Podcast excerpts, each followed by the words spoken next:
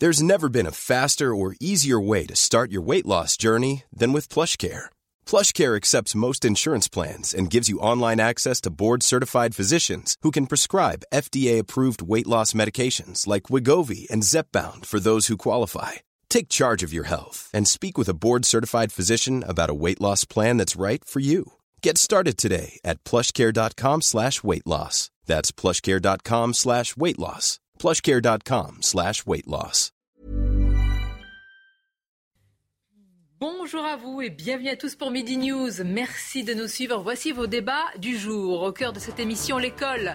Bien sûr, sujet majeur, l'avenir de l'école confié au ministre de l'Éducation Papendiaï.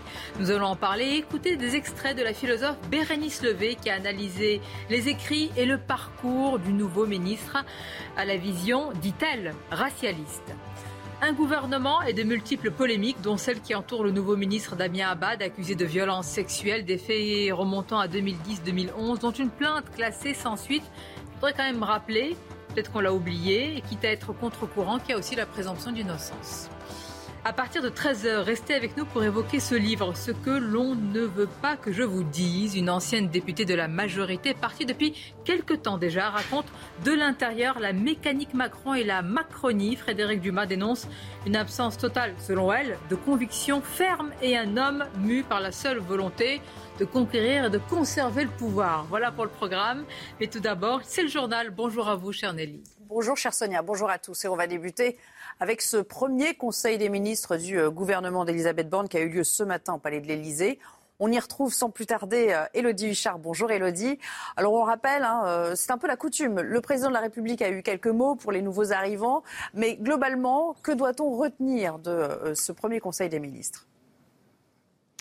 Oui, Nelly, Emmanuel Macron qui a pris euh, la parole en début de Conseil des ministres, qui a dit évidemment un certain nombre de choses à ce nouveau gouvernement Borne. D'abord, il les a remerciés d'avoir accepté euh, ses responsabilités. Il a expliqué que le gouvernement était là pour agir, pour rassembler le pays, qu'il s'agissait d'un gouvernement de continuité, de nouveauté, qu'il fallait consolider ce qui a été fait. On n'est pas là, ça n'est pas un mandat pour défaire, a dit le président de la République. Et puis effectivement, au menu euh, du Conseil des ministres, plusieurs sujets. Le pouvoir d'achat, d'abord, on le rappelle, ça sera le premier texte étudié à l'Assemblée nationale, mais aussi la planification écologique qui est un des enjeux de ce nouveau quinquennat d'Emmanuel Macron. Et puis enfin la question épineuse aussi euh, des retraites. Et puis le Conseil des ministres a duré environ 1h15. Pour l'instant, on attend le compte rendu euh, du Conseil des ministres. Il sera mené maintenant euh, par Olivia Grégoire puisqu'elle a succédé à Gabriel Attal. Merci beaucoup et à tout à l'heure. Et puis un mot pour vous signaler que la RATP est en grève aujourd'hui avec une manifestation de chauffeurs de bus qui est prévue devant le ministère des Transports contre l'ouverture à la concurrence. Un trafic fortement perturbé hein, d'ores et déjà. Euh, je rappelle que cette grève doit durer trois jours. Écoutez certains chauffeurs qui euh, parlaient des, revendications du moment. Alors nous sommes là aujourd'hui euh, pour faire valoir notre mécontentement concernant la loi LOM qui a été décidée par l'ancien gouvernement euh, c'est-à-dire la casse euh, des transports publics, notamment celle de la RATP. Ce qui pose problème, c'est qu'avec l'ouverture à la concurrence, euh, ce qui va changer, c'est qu'on va privilégier la rentabilité des actionnaires et on le voit déjà venir aujourd'hui sur les conditions de travail, le rythme de travail et les rémunérations des agents. Alors le problème, c'est évidemment la casse de nos conditions de travail de plus de 16 000 machinistes receveurs. La direction de la RATP veut augmenter notre temps de travail et diminuer nos repos. La page justice avec le procès des attentats du 13 novembre 2015 qui entre dans sa dernière phase à partir d'aujourd'hui avec le début des plaidoiries des avocats des parties civiles. Bonjour Noémie Schulz, vous êtes au, Palais de justice de Paris. On le rappelle dans ce dossier où il y a plus de 2400 victimes représentées par 327 avocats. Évidemment, ce sera un petit peu technique. Comment vont se dérouler ces plaidoiries? Alors, elles vont euh, durer 10 jours euh, avec 150 euh, avocats qui vont prendre la parole. L'objectif, montrer qu'il y a une multitude de destins individuels, celui de chaque personne tuée, blessée, chaque proche disparu, et un destin collectif, celui commun à toutes les victimes. La tâche est délicate, il faut représenter la diversité puisque toutes les victimes ne portent pas le même regard sur le procès ou encore sur les accusés. Pour éviter que les 10 jours qui, qui arrivent ne soient trop indigestes, les avocats se sont réunis pour organiser des plaidoiries collectives, en tout cas pour la moitié d'entre eux. Ils se sont répartis les thèmes comme les lieux de l'attaque, la souffrance des victimes, qu'est-ce que le mal ou encore quel est le sens d'un tel procès, des plaidoiries qui dureront entre 15 et 20 minutes. Il y aura aussi chaque jour des plaidoiries mémorielles, un temps consacré à chacun des 131 tués. Les noms seront égrenés et pour chaque victime, une image, un souvenir sera évoqué afin qu'on se souvienne de ces victimes, pas uniquement comme des morts, mais aussi à travers leur vie. Merci beaucoup, Noémie. Et puis, puisqu'on parle de justice, sachez qu'on attend aujourd'hui le verdict euh, dans le procès de Vadim Chichi. Vous le savez, c'est ce soldat russe âgé de 21 ans qui est accusé d'avoir tué un civil ukrainien de 62 ans euh, qui était désarmé. Euh, lors du procès, d'ailleurs, l'accusé a demandé pardon à la veuve de la victime. Le procureur a requis la prison Un dernier mot pour vous signaler euh, que dans la région de Châteauroux, la vague de chaleur s'est terminée par une forte dégradation orageuse la nuit dernière. Dans l'Indre, dans la Vienne, des grelons euh, de la taille d'une balle de tennis sont euh, tombés. On les voit ici, hein, à titre de comparaison. Des voitures, des toitures et des vérandas ont été fortement endommagées. Voilà, vous savez tout. Place au débat. Regardez votre programme dans les meilleures conditions avec Groupe Verlaine. L'isolation de maison par l'extérieur avec aide de l'État. Groupeverlaine.com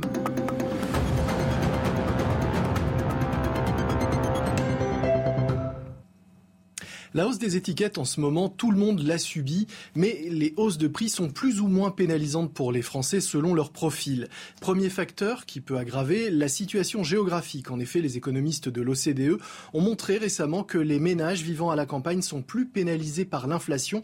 Pour eux, elle est de 6,3% contre 4,8% en moyenne. La raison principale, eh bien, à la campagne, on a plus besoin de sa voiture pour se déplacer, notamment pour aller travailler. À l'inverse, les ménages qui vivent à Paris et en région parisienne sont moins pénalisées avec une inflation de 4,1%.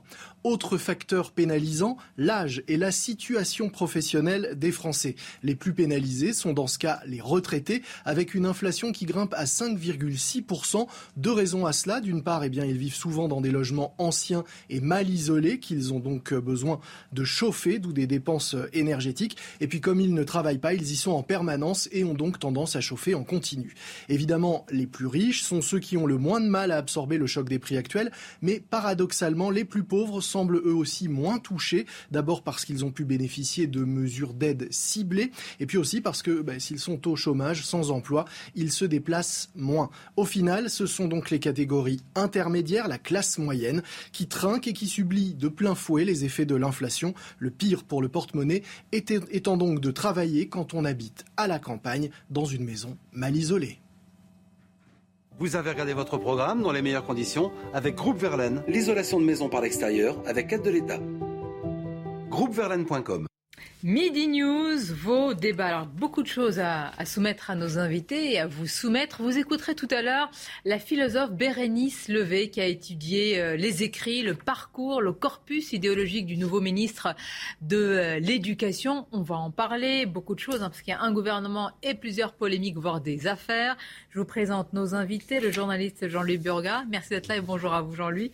Michel Taupe, qui est fondateur du site Opinion Internationale. Bonjour. Merci de votre présence. Maître Maxime Thiebaud nous accompagne, bonjour. Bonjour Sonia. Qui est avocat au barreau de Paris. Et Arthur de Vatrigan, bienvenue et bonjour. Bonjour Sonia. Qui est cofondateur du magazine euh, L'Incorrect. Euh, alors, il y a beaucoup de sujets d'actualité. Il y a un autre sujet d'actualité qui est lié à l'école. Et vraiment, je voudrais qu'on démarre notre émission sur ce sujet. Des insultes, des menaces, des brimades, parfois malheureusement, évidemment, des coups, un déchaînement de violence. Les enseignants de plus en plus menacés.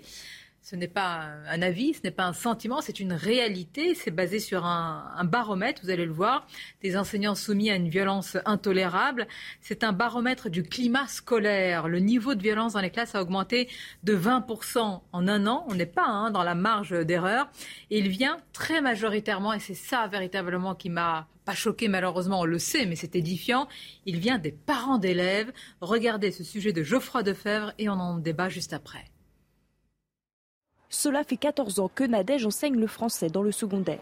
Mais depuis quelques années, les menaces et comportements déplacés se multiplient. J'ai un élève de, troisième qui, à la suite d'une heure de colle, euh, m'a menacé de me brûler ma, voiture. Et quelques semaines après, ce même élève a récidivé. Il a baissé son pantalon devant moi, m'a montré ses fesses devant toute la classe.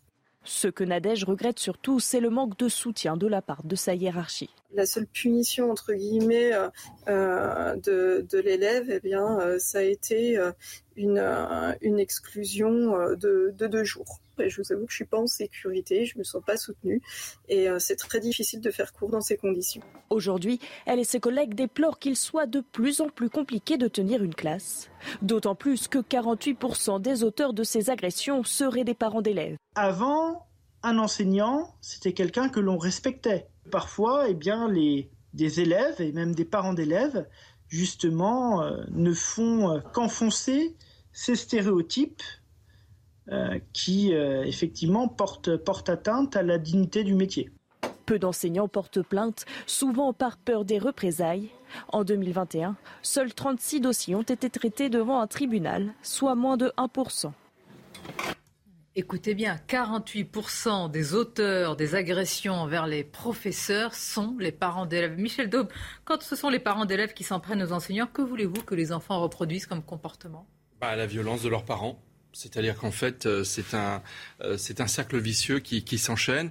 Et comme le disait votre euh, consoeur juste à la fin, il y a très très peu de, plaintes qui sont instruites et des sanctions qui, qui sont prises. Ça, c'est des chiffres qui sont connus. Mais combien ne, ne remontent pas dans la hiérarchie Combien ne sont pas, ne, sont pas énumérés, comptabilisés par, par l'administration Alors bon, c'est presque trop facile de dire qu'on attend le nouveau ministre de l'Éducation au tournant. Parce que sur ce sujet-là, qui est majeur, cela nuit complètement à l'éducation de, tous les enfants. Euh, et c'est aussi le, résultat de d'autres phénomènes. Euh, on sait que les enfants sont de moins en moins concentrés en classe. La, faculté de concentration des enfants a fortement diminué. Ça veut dire que le reste du cours, ils sont indisciplinés, ils ne respectent pas l'autorité, etc. Donc, si vous y ajoutez euh, les phénomènes liés aux enfants eux-mêmes, on en arrive à des situations inadmissibles. Et surtout, ce sentiment terrible que l'enseignante euh, restituée, c'est qu'elle ne, se sent pas en sécurité parce qu'elle n'est pas soutenue par la hiérarchie. Et c'est gravissime. Juste préciser, regardez dans, votre, dans le, tableau qui est à l'écran, quand on dit 30% euh, des insultes et des menaces, de quoi s'agit-il? Il faut écouter quand même les témoignages des enseignants. J'en ai écouté plusieurs. Ouvre les guillemets, chaque semaine, il se passe quelque chose. Des mots comme, pardonnez-moi, ce n'est pas mon langage, mais connasse, pute, salope, sont de plus en plus fréquents dans une salle de classe dans une salle de classe, le professeur, celui qui vous enseigne, je dire, celui, oserais-je dire celui qui vous fait citoyen Je ne crois pas, mais enfin, quand même, normalement, c'est l'objectif. Si, ces chiffres sont exacts, c'est bien entendu un climat insupportable. Moi, euh, comme d'habitude, vous me l'avez dit déjà, euh, j'ai l'habitude de voir le verre plutôt plein que vide, mais il y a une autre étude qui est parue. Il y a des études qui sont parues ce week-end sur l'ambiance en milieu scolaire. Une autre étude que j'ai relevée d'un spécialiste des relations euh, en, classe dans le second degré qui dit que la France est un des pays qui punit le plus les élèves français sont parmi les élèves les plus punis en Europe. Pardonnez-moi, c'est pas contradictoire avec ce que l'on voit. On peut punir et, qui est en amont les insultes, les menaces. Je suis, d'accord, je suis d'accord, mais euh, c'est quoi une punition Je veux simplement éviter qu'on aille immédiatement euh, chercher la répression. Euh, il y a peut-être quelque chose de plus compliqué sur lequel il faut réfléchir, qui est éventuellement, puisque dans cette, dans cette, euh, dans cette étude, je trouve. Imaginez une seconde, vous êtes dans une classe. imaginez que je suis un, euh, élève beaucoup plus jeune et, que je vous dis les mots que je viens de vous dire.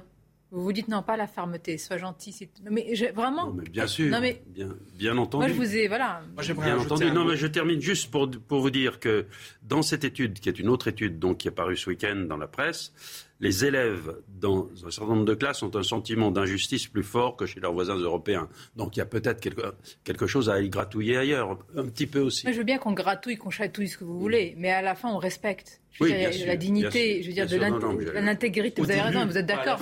Évidemment, l'intégrité physique et de l'individu, je veux dire, bon, de la personnalité. Il y a on commence par respecter. Euh... En fait, le problème, c'est qu'il y a un ensauvagement global. On le sait, ça fait des milliards qu'on investit dans l'école. On voit un résultat du du professeur et l'élève est catastrophique et depuis des années et le classement de PISA est catastrophique. Donc on se demande à quoi servent ces milliards investis. Vous avez à mon sens trois raisons.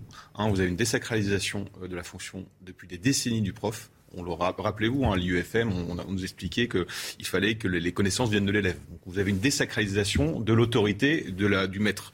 Euh, ensuite, vous avez, euh, si avant la mission première des profs était d'instruire, aujourd'hui c'est d'éduquer On le voit même dans le titre. Avant, c'était le ministère de l'Instruction publique. Aujourd'hui, c'est le ministère de l'Éducation nationale. Quand vous êtes dans une mission d'éducation, vous oui. êtes, oui, mais vous n'avez pas les mêmes rapports. L'éducation, c'est éduquer, c'est-à-dire le rôle des parents. Donc une confrontation. Les parents, vous êtes dans une confrontation avec vos enfants, avec vos adolescents. Là, le prof, il instruit. Il y a pas, l'élève n'a pas son mot à dire, n'a pas de ressenti à dire. T'es pas content, tu dégages. J'instruis. C'est moi l'autorité, c'est moi le savant. C'est pas toi. Non, mais c'est oui, la relation. Tu, dois accepter. On doit euh, accepter.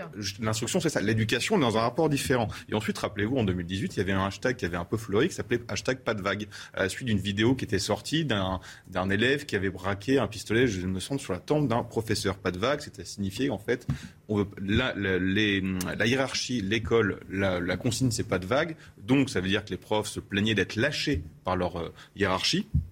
Et vous accumulez tout ça en sauvagement, euh, lâcheté de la hiérarchie, impunité, parents, on arrive à quoi au bout, Samuel Paty? C'est ça, Samuel Paty. C'est parce que c'est un professeur, je ne respecte pas, on arrive au bout à faire un lynchage public et appeler à ce qui s'est passé ensuite. C'est un enchaînement mortifère. C'est l'enchaînement mortifère. On est dans une logique. Samuel Paty, ça a ajouté une chose euh, évidemment, fondamentale. Hein, c'est le. Évidemment, mais sauf que c'est parti. radical. Oui, mais c'est parti de quoi? C'est je ne refuse, je conteste l'autorité du professeur en fonction de mon ressenti, parce qu'il ne faut pas oublier que dans des époques postmodernes où l'individualisme prime, et c'est mon ressenti avant tout. Donc à partir du moment où je me ressemblais, je conteste toute autorité. Et à la fin, on arrive ça. Dans les cas les plus extrêmes, on arrive une question tabou. Vous dites euh, très justement désacralisation de l'autorité de l'enseignant. Est-ce que certains, je dis bien certains enseignants, n'y ont pas participé également Évidemment. Avec l'élève roi, je ne vais pas refaire euh, l'histoire de l'enfant roi, mais ah, certains en mettant l'élève par-dessus tout, en prenant compte de toutes les différences, peut-être avec des accommodements déraisonnables plutôt que raisonnable parce qu'on n'a pas participé. Ils n'ont pas participé aussi parfois à cela. Bon nombre de professeurs euh, moi j'ai connus et que les gens qui sont nés dans les années 80-90 ont connus sont euh, le produit des années 68 et sont les 68 arts de l'époque qui disaient l'interdit d'interdire, l'égalité à tout prix, la fin du sacré en fait, et de la représentation de l'État dans différentes dimensions, que ce soit par le policier, le gendarme, l'enseignant. Et à partir du moment où on met tout le monde sur un même niveau, eh bien, le respect se il s'enlève. Parce que la politesse, en fait, c'est le respect que l'on doit à quelqu'un dans la cité. Et le problème aujourd'hui, c'est qu'on ne fait plus cité, il n'y a plus de hiérarchie. Imaginez qu'il y a 50, 60 ans, le hussard de la République, l'enseignant, on n'aurait jamais osé pouvoir l'insulter. Et les parents, lorsque l'enfant rentrait chez lui et disait le professeur m'a tiré les oreilles parce que j'ai pas fait mes devoirs, les parents lui mettaient une calotte à ce gamin en lui disant t'as pas fait tes devoirs, c'est pas bien, et tu vas expliquer au professeur qu'on t'a engueulé ce soir. Mais je ne veux pas aller dans cet extrême-là, mais ce que je veux dire par là, c'est qu'aujourd'hui, les parents vont accompagner l'enfant devant le professeur et aller dire, mais pourquoi vous avez grondé mon, enfant? Pourquoi, etc. Vous savez pas ce qu'il a, etc. Parce qu'on a transformé des enfants rois, mais on en a fait des enfants rois qui n'ont pas la royauté d'avoir la politesse qui leur, devrait leur incomber face au professeur. Ce sont malheureusement des enfants qui n'ont pas de civilité, et c'est quand même assez tragique, et on le voit assez quotidiennement euh, quand on intervient auprès des serviteurs de l'État. Et malheureusement, eh bien, on a les conséquences que l'on voit aujourd'hui. Ça m'interpelle ce que vous dites, euh, c'est la fin aussi du sacré, c'est-à-dire de ce qui est interdit, puisque le sacré, c'est délimité aussi euh, il y a deux ce qui est interdit. De... Ça, c'est intéressant, je l'entends peu. Il y a ce qui dépasse le bien commun, ce qui doit nous inspirer à tous. Normalement, un président de la République, un gendarme, un policier, un enseignant, c'est quelque chose qui, sur la hiérarchie, est supérieur à nous et vers lequel on doit tendre. Donc, ça suppose de cette personne qu'elle soit exemplaire, premièrement, mais en, en retour, on ne peut pas se permettre de la critiquer ou de la juger négativement. Et malheureusement. J'aimerais modérer certaines affirmations. D'abord, euh, je ne crois pas que l'islamisme ait grand-chose à voir dans le non-respect des non, professeurs. Mais on parlait de Samuel Paty. Excuse-moi.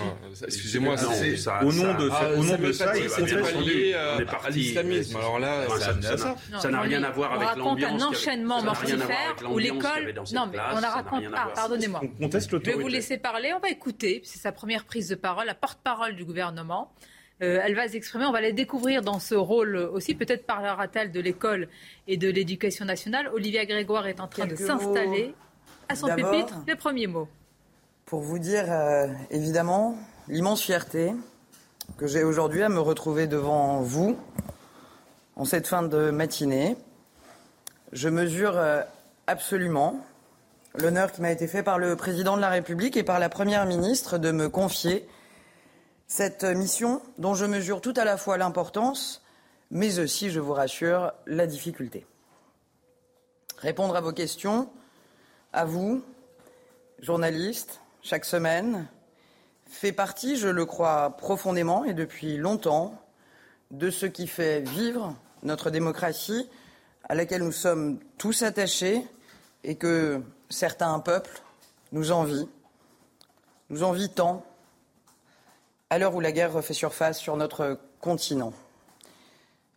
J'ai la responsabilité, j'ai le devoir même de transmettre, d'expliquer la parole du gouvernement à vous, bien sûr, journalistes, mais à travers vous, à l'ensemble des Françaises et des Français. Dans le monde qui est le nôtre, un monde devenu de plus en plus complexe, ce monde où l'information est partout, où l'information passe par tous les canaux, prend désormais toutes les apparences. Je souhaite vraiment vous porter une parole fiable, une parole transparente, portant, provenant de, de, multiples canaux qui mélangeront parfois euh, des rumeurs, des faits, mais aussi des fake news dont nous, tous ensemble, connaissons les ravages. Je souhaite vraiment, avec précision, avec régularité et avec modestie, pouvoir tenir auprès de vous une parole fiable, claire, transparente, d'un gouvernement qui est au service, d'un gouvernement qui est à l'écoute des Français, comme on dit souvent, à hauteur d'homme, oserais-je dire désormais, à hauteur de femme. Il s'agira pour moi d'expliquer aux Français la politique qui est conduite par le gouvernement de façon compréhensible, intelligible, dépouillée de son jargon technocratique, mais sans pour autant jamais faire l'économie de sa complexité. Présenter simplement, clairement, un enjeu complexe aux Français, débusquer les discours simplistes, de plus en plus fréquents, qui conduisent nécessairement, en simplifiant le réel, en le caricaturant, ça conduit bien souvent à mentir aux Français. Ce seront mes deux objectifs. Je le répète, présenter simplement les enjeux complexes que nous avons à relever, mais aussi débusquer les discours simplistes. Le président de la République a, ce jour, réuni pour la première fois le gouvernement, qu'il a nommé il y a quelques jours, sur proposition bien évidemment de la Première ministre. Il a commencé, et de fait, euh, fidèlement, je commencerai par revenir sur ses propos relatifs au gouvernement. Il a commencé par rappeler combien ce gouvernement était un, un gouvernement renouvelé. Bien sûr, certains ministres demeurent, mais bien d'autres nous rejoignent. Vous le savez, près de la moitié des ministres le sont pour la première fois. Un certain nombre d'entre eux proviennent de la société civile ou d'autres d'administration. Nous avons ici, avec ce nouveau gouvernement, de nouveaux visages, de nouvelles femmes, de nouveaux hommes, et une respiration salutaire dans le collectif politique qui doit diriger le pays. Ce gouvernement renouvelé, le président de la République et la Première ministre l'ont souhaité, ressemble aux Français. Je l'ai dit, de par les horizons, de par les origines, tout à la fois professionnelles mais aussi politiques. C'est un gouvernement qui ressemble à nos sensibilités, à nous, de Français, et c'est un gouvernement qui est d'ores et déjà en mouvement. Bien évidemment, dans le cadre de ce premier Conseil des ministres, nous avons abordé les fondamentaux qui vont rythmer dès aujourd'hui l'action de ce gouvernement.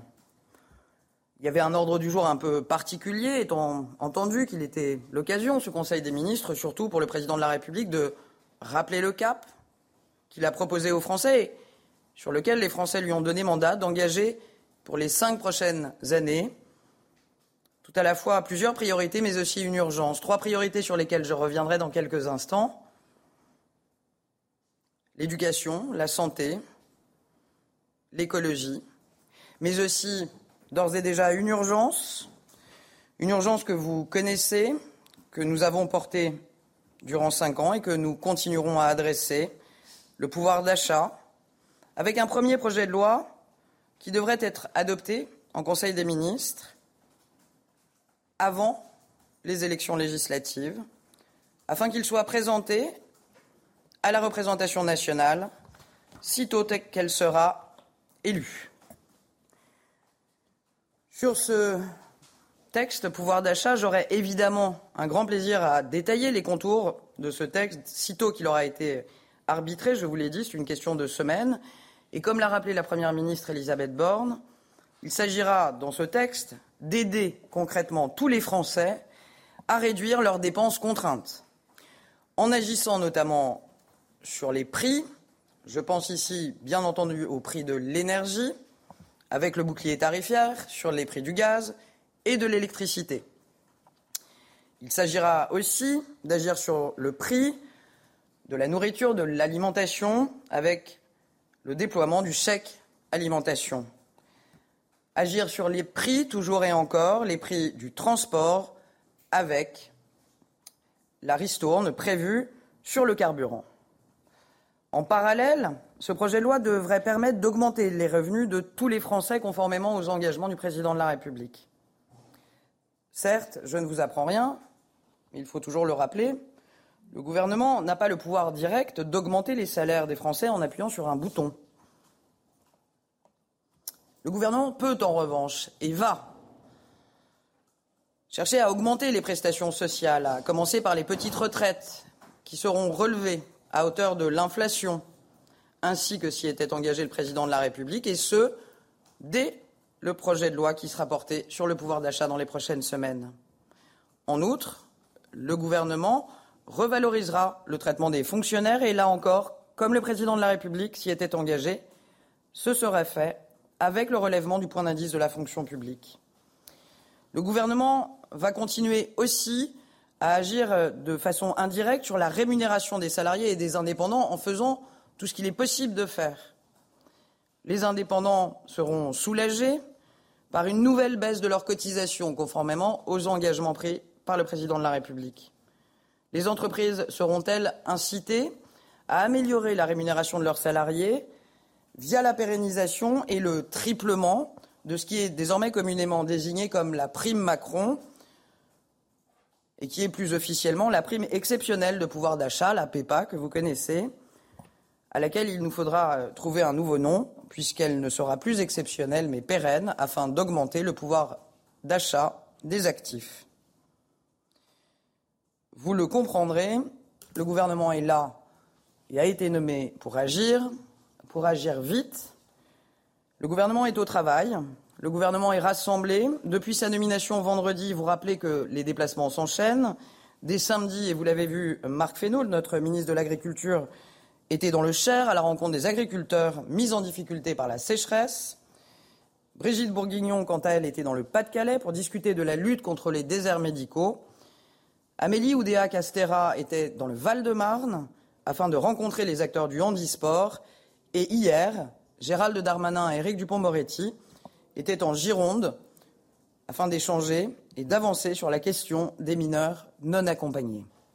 Ce gouvernement est donc dans le collectif et il est d'ores et déjà au travail, au travail au service du pouvoir d'achat des Français. C'est l'urgence, mais il est aussi au travail, et le président de la République a pris le temps de le rappeler, pour changer la vie des Français.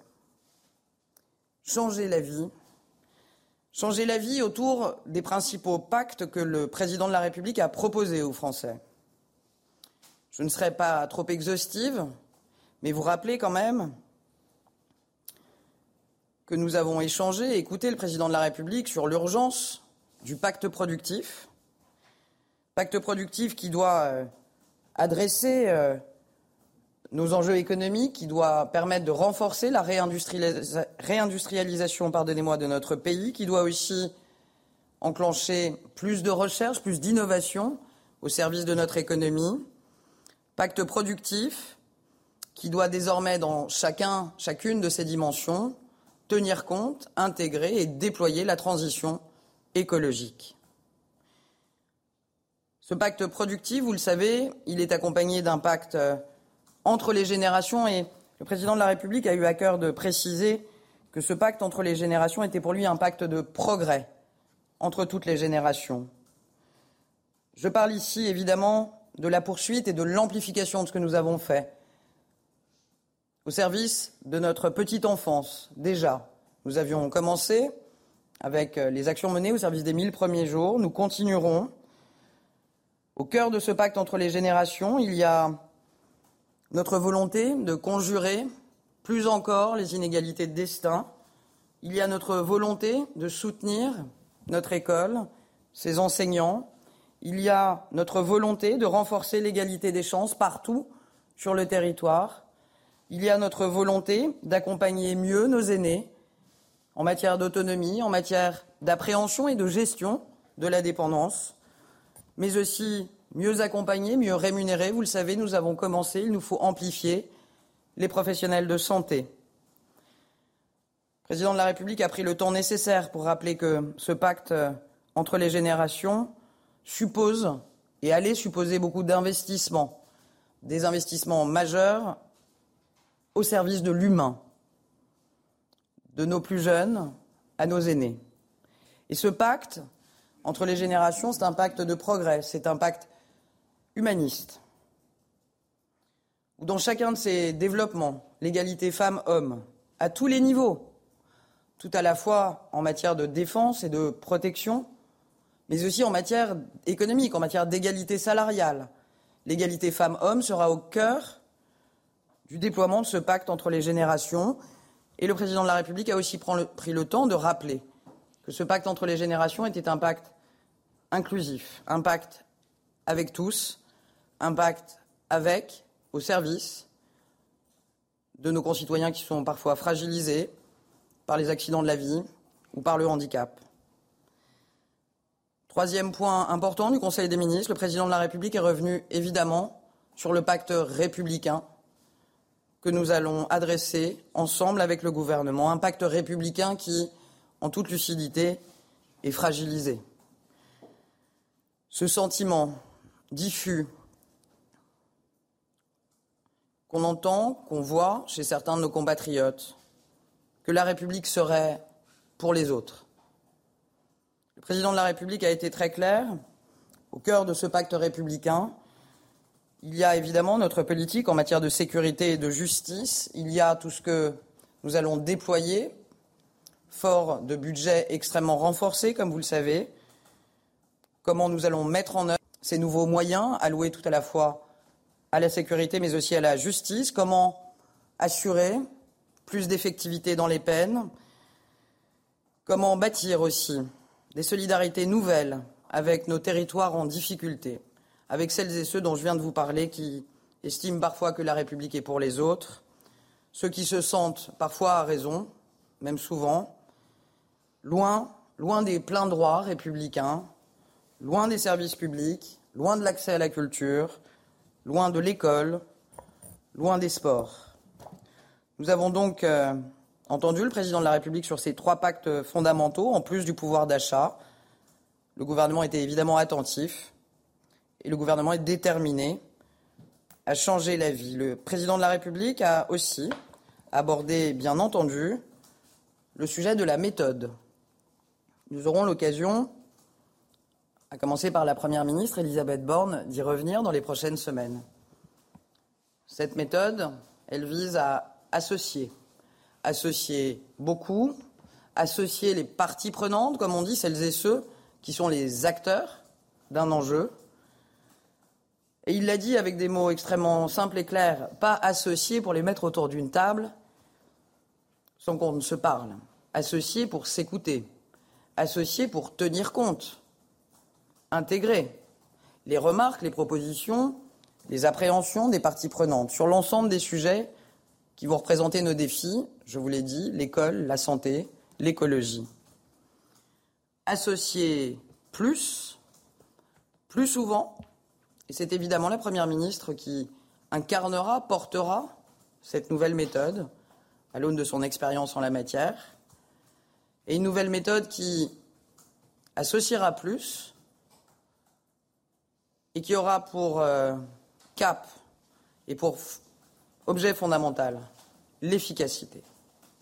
L'efficacité au service des Français et s'attaquer aux problèmes à la racine et non pas, comme ça a très souvent été fait avec facilité, uniquement à leurs symptômes.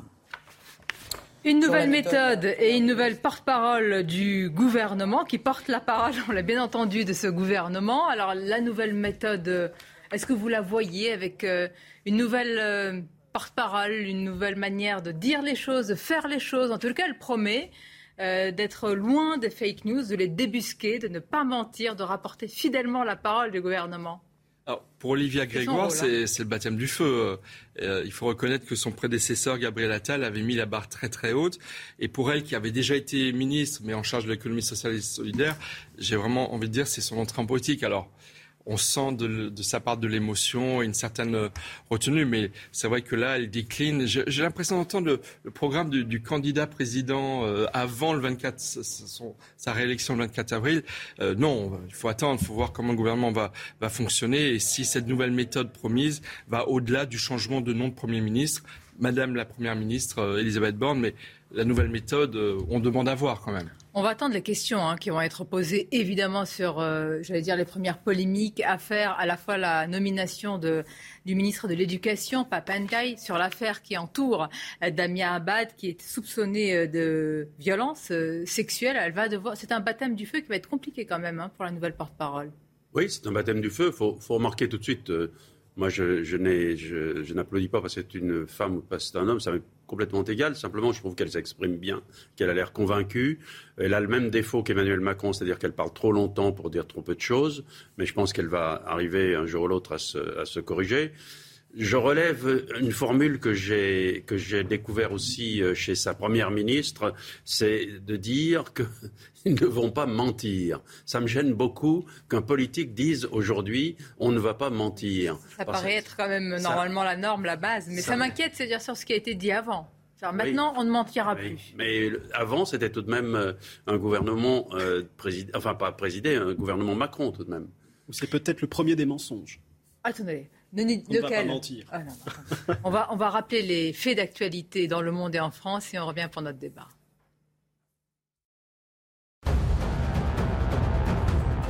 Un vigile tué à l'ambassade du Qatar dans le 8e arrondissement de Paris. Les faits se sont déroulés ce matin. Un homme de 38 ans a été interpellé après les faits. Selon une source proche de l'enquête, une altercation a eu lieu entre les deux hommes devant l'ambassade. La brigade criminelle parisienne a été chargée de l'enquête ouverte pour homicide volontaire. En Chine, les transports publics à Shanghai ont partiellement repris hier, signe d'une réouverture progressive après près de deux mois de confinement pour lutter contre l'épidémie de Covid. Enfin, 31 tonnes de lait en poudre ont atterri aux États-Unis. L'avion venait d'Allemagne et transportait 132 palettes de lait pour bébé. Les États-Unis font face à une pénurie euh, très importante. Une deuxième livraison est en route et d'autres livraisons arriveront en début de semaine. Voilà pour ce rappel de l'actualité. Alors, est-ce que la porte-parole est en train de répondre aux questions déjà des journalistes? On va peut-être retourner sur place, parce qu'évidemment, avec les affaires, les polémiques, je vous le disais, ces réponses sont attendues. Mais le gouvernement est aussi aux côtés de toutes celles, trop nombreuses euh, encore, qui se sont murées ou qui ont été murées dans le silence. Le gouvernement continuera sans relâche à encourager la libération de la parole des femmes et sans relâche encouragera les femmes ayant subi des violences à se présenter à la justice. Dans cette affaire, celle sur laquelle vous me questionnez, comme souvent dans ces affaires, l'enjeu, c'est ici l'établissement de la vérité. Et l'établissement de la vérité, c'est à la justice de le faire. Ça n'est pas à moi, et je crois que ça n'est pas non plus à vous. La seule affaire, soyons précis, et vous l'êtes, qui a été présenté à la justice jusqu'à présent concernant Damien Abad a été, a été présenté à deux reprises par la même personne et sur les mêmes faits.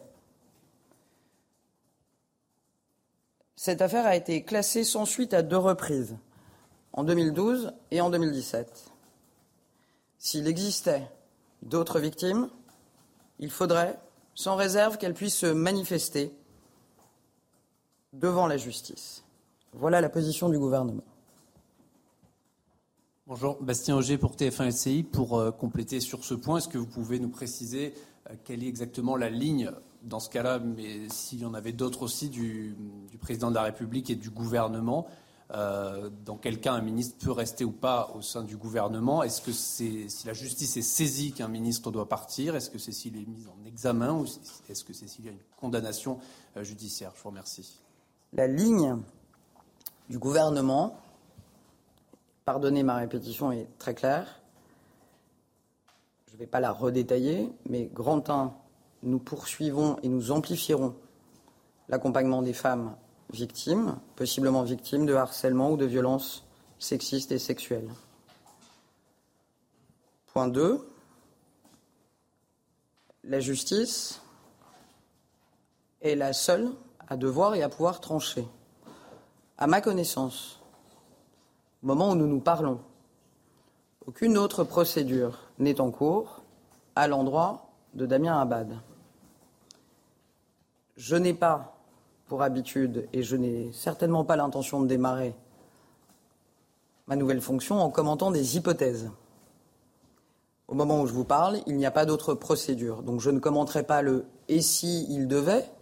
J'aurais tout loisir, si, de venir en reparler devant vous. Au moment où je vous parle, je ne suis pas là pour commenter des hypothèses. À ma connaissance, la justice n'a été saisie d'aucune autre procédure. Bonjour monsieur. Faxi pour euh, Canal Plus CNews pour revenir sur euh, euh, ce que disaient mes, mes confrères. Vous savez, en, lors de la campagne présidentielle, Emmanuel Macron a voulu, en tout cas a proposé la création d'un fichier, en tout cas un nouveau fichier administratif pour les auteurs de violences conjugales. Alors il a dit, hein, très concrètement, si vous avez déjà eu euh, des mains courantes, des dépôts de plaintes qui n'ont pas été euh, au bout, c'est pouvoir ficher toutes ces personnes pour que quand quelqu'un vient, euh, sa compagne actuelle ou sa future compagne, on puisse savoir que c'est quelqu'un qui a déjà des antécédents et avoir une alerte supplémentaire. Est-ce que vous imaginez eh bien, avoir un de vos ministres qui serait inscrit dans ce fichier? Merci beaucoup. Alors, si le fichier qui relève euh, d'une proposition du président de la République, comme vous l'avez précisé, au cœur de son programme présidentiel, si ce fichier avait été mis en œuvre et était tangible et avait existé, alors peut-être l'histoire aurait-elle été différente. Au moment où je vous parle, ce fichier n'existe pas. Et quitte à me répéter, à ma connaissance, il n'y a pas de procédure en cours contre Damien Abad. Et je le répète, je ne suis pas ici pour commenter des hypothèses. Le fichier, c'est une proposition. Il ferait sûrement partie des éléments de la feuille de route de la ministre en charge. Au moment où je vous parle, ça n'est pas une réalité. Bonjour madame. Bonjour, Marie Chantré pour TF1 LCI. J'abonde dans les questions qu'ont posées précédemment mes confrères. Euh, à Damien Abad, la question a été posée à la sortie, savoir s'il contestait formellement ces accusations. Il a répondu rapidement un bien sûr, parce que le ministre s'est entretenu ce week-end avec la Première ministre, qui s'est d'ailleurs exprimée publiquement sur, le, sujet. Merci beaucoup. Je vous remercie pour euh, votre question. Et je, vous précise euh, que je, ne passerai pas plus de la moitié de ce compte-rendu à, à commenter ce questionnement autour euh, de Damien Abad, mais je vais bien évidemment répondre à, votre question. Euh, question précise, réponse précise. Je vous confirme en effet que la Première ministre a demandé à avoir un échange direct avec Damien Abad, échange qui s'est tenu entre deux.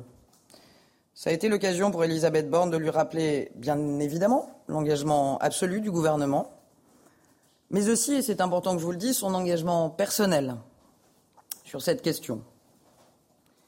Elle lui a redit que dans cette affaire, comme dans toutes les autres, c'était aussi le sens de son expression hier, qu'elle suivrait les décisions de justice qui pourraient être rendues. Donc cette rencontre a eu lieu, voici ce qui s'y est dit, et je me permets de vous en informer ce matin. À nouveau, Mathieu Coach, BFM TV. Simplement une précision. Euh, lorsque des ministres sont nommés, des vérifications euh, sont faites. On sait qu'elles peuvent prendre du temps. Euh, donc, au sujet de Damien Abad, est-ce que le président de la République était au courant de cette première plainte qui a été classée sans suite Et était-il au courant, par ailleurs, du signalement, du deuxième signalement auquel vous n'avez pas fait référence jusqu'à présent, mais qui est en cours et qui va peut-être donner lieu à une autre procédure?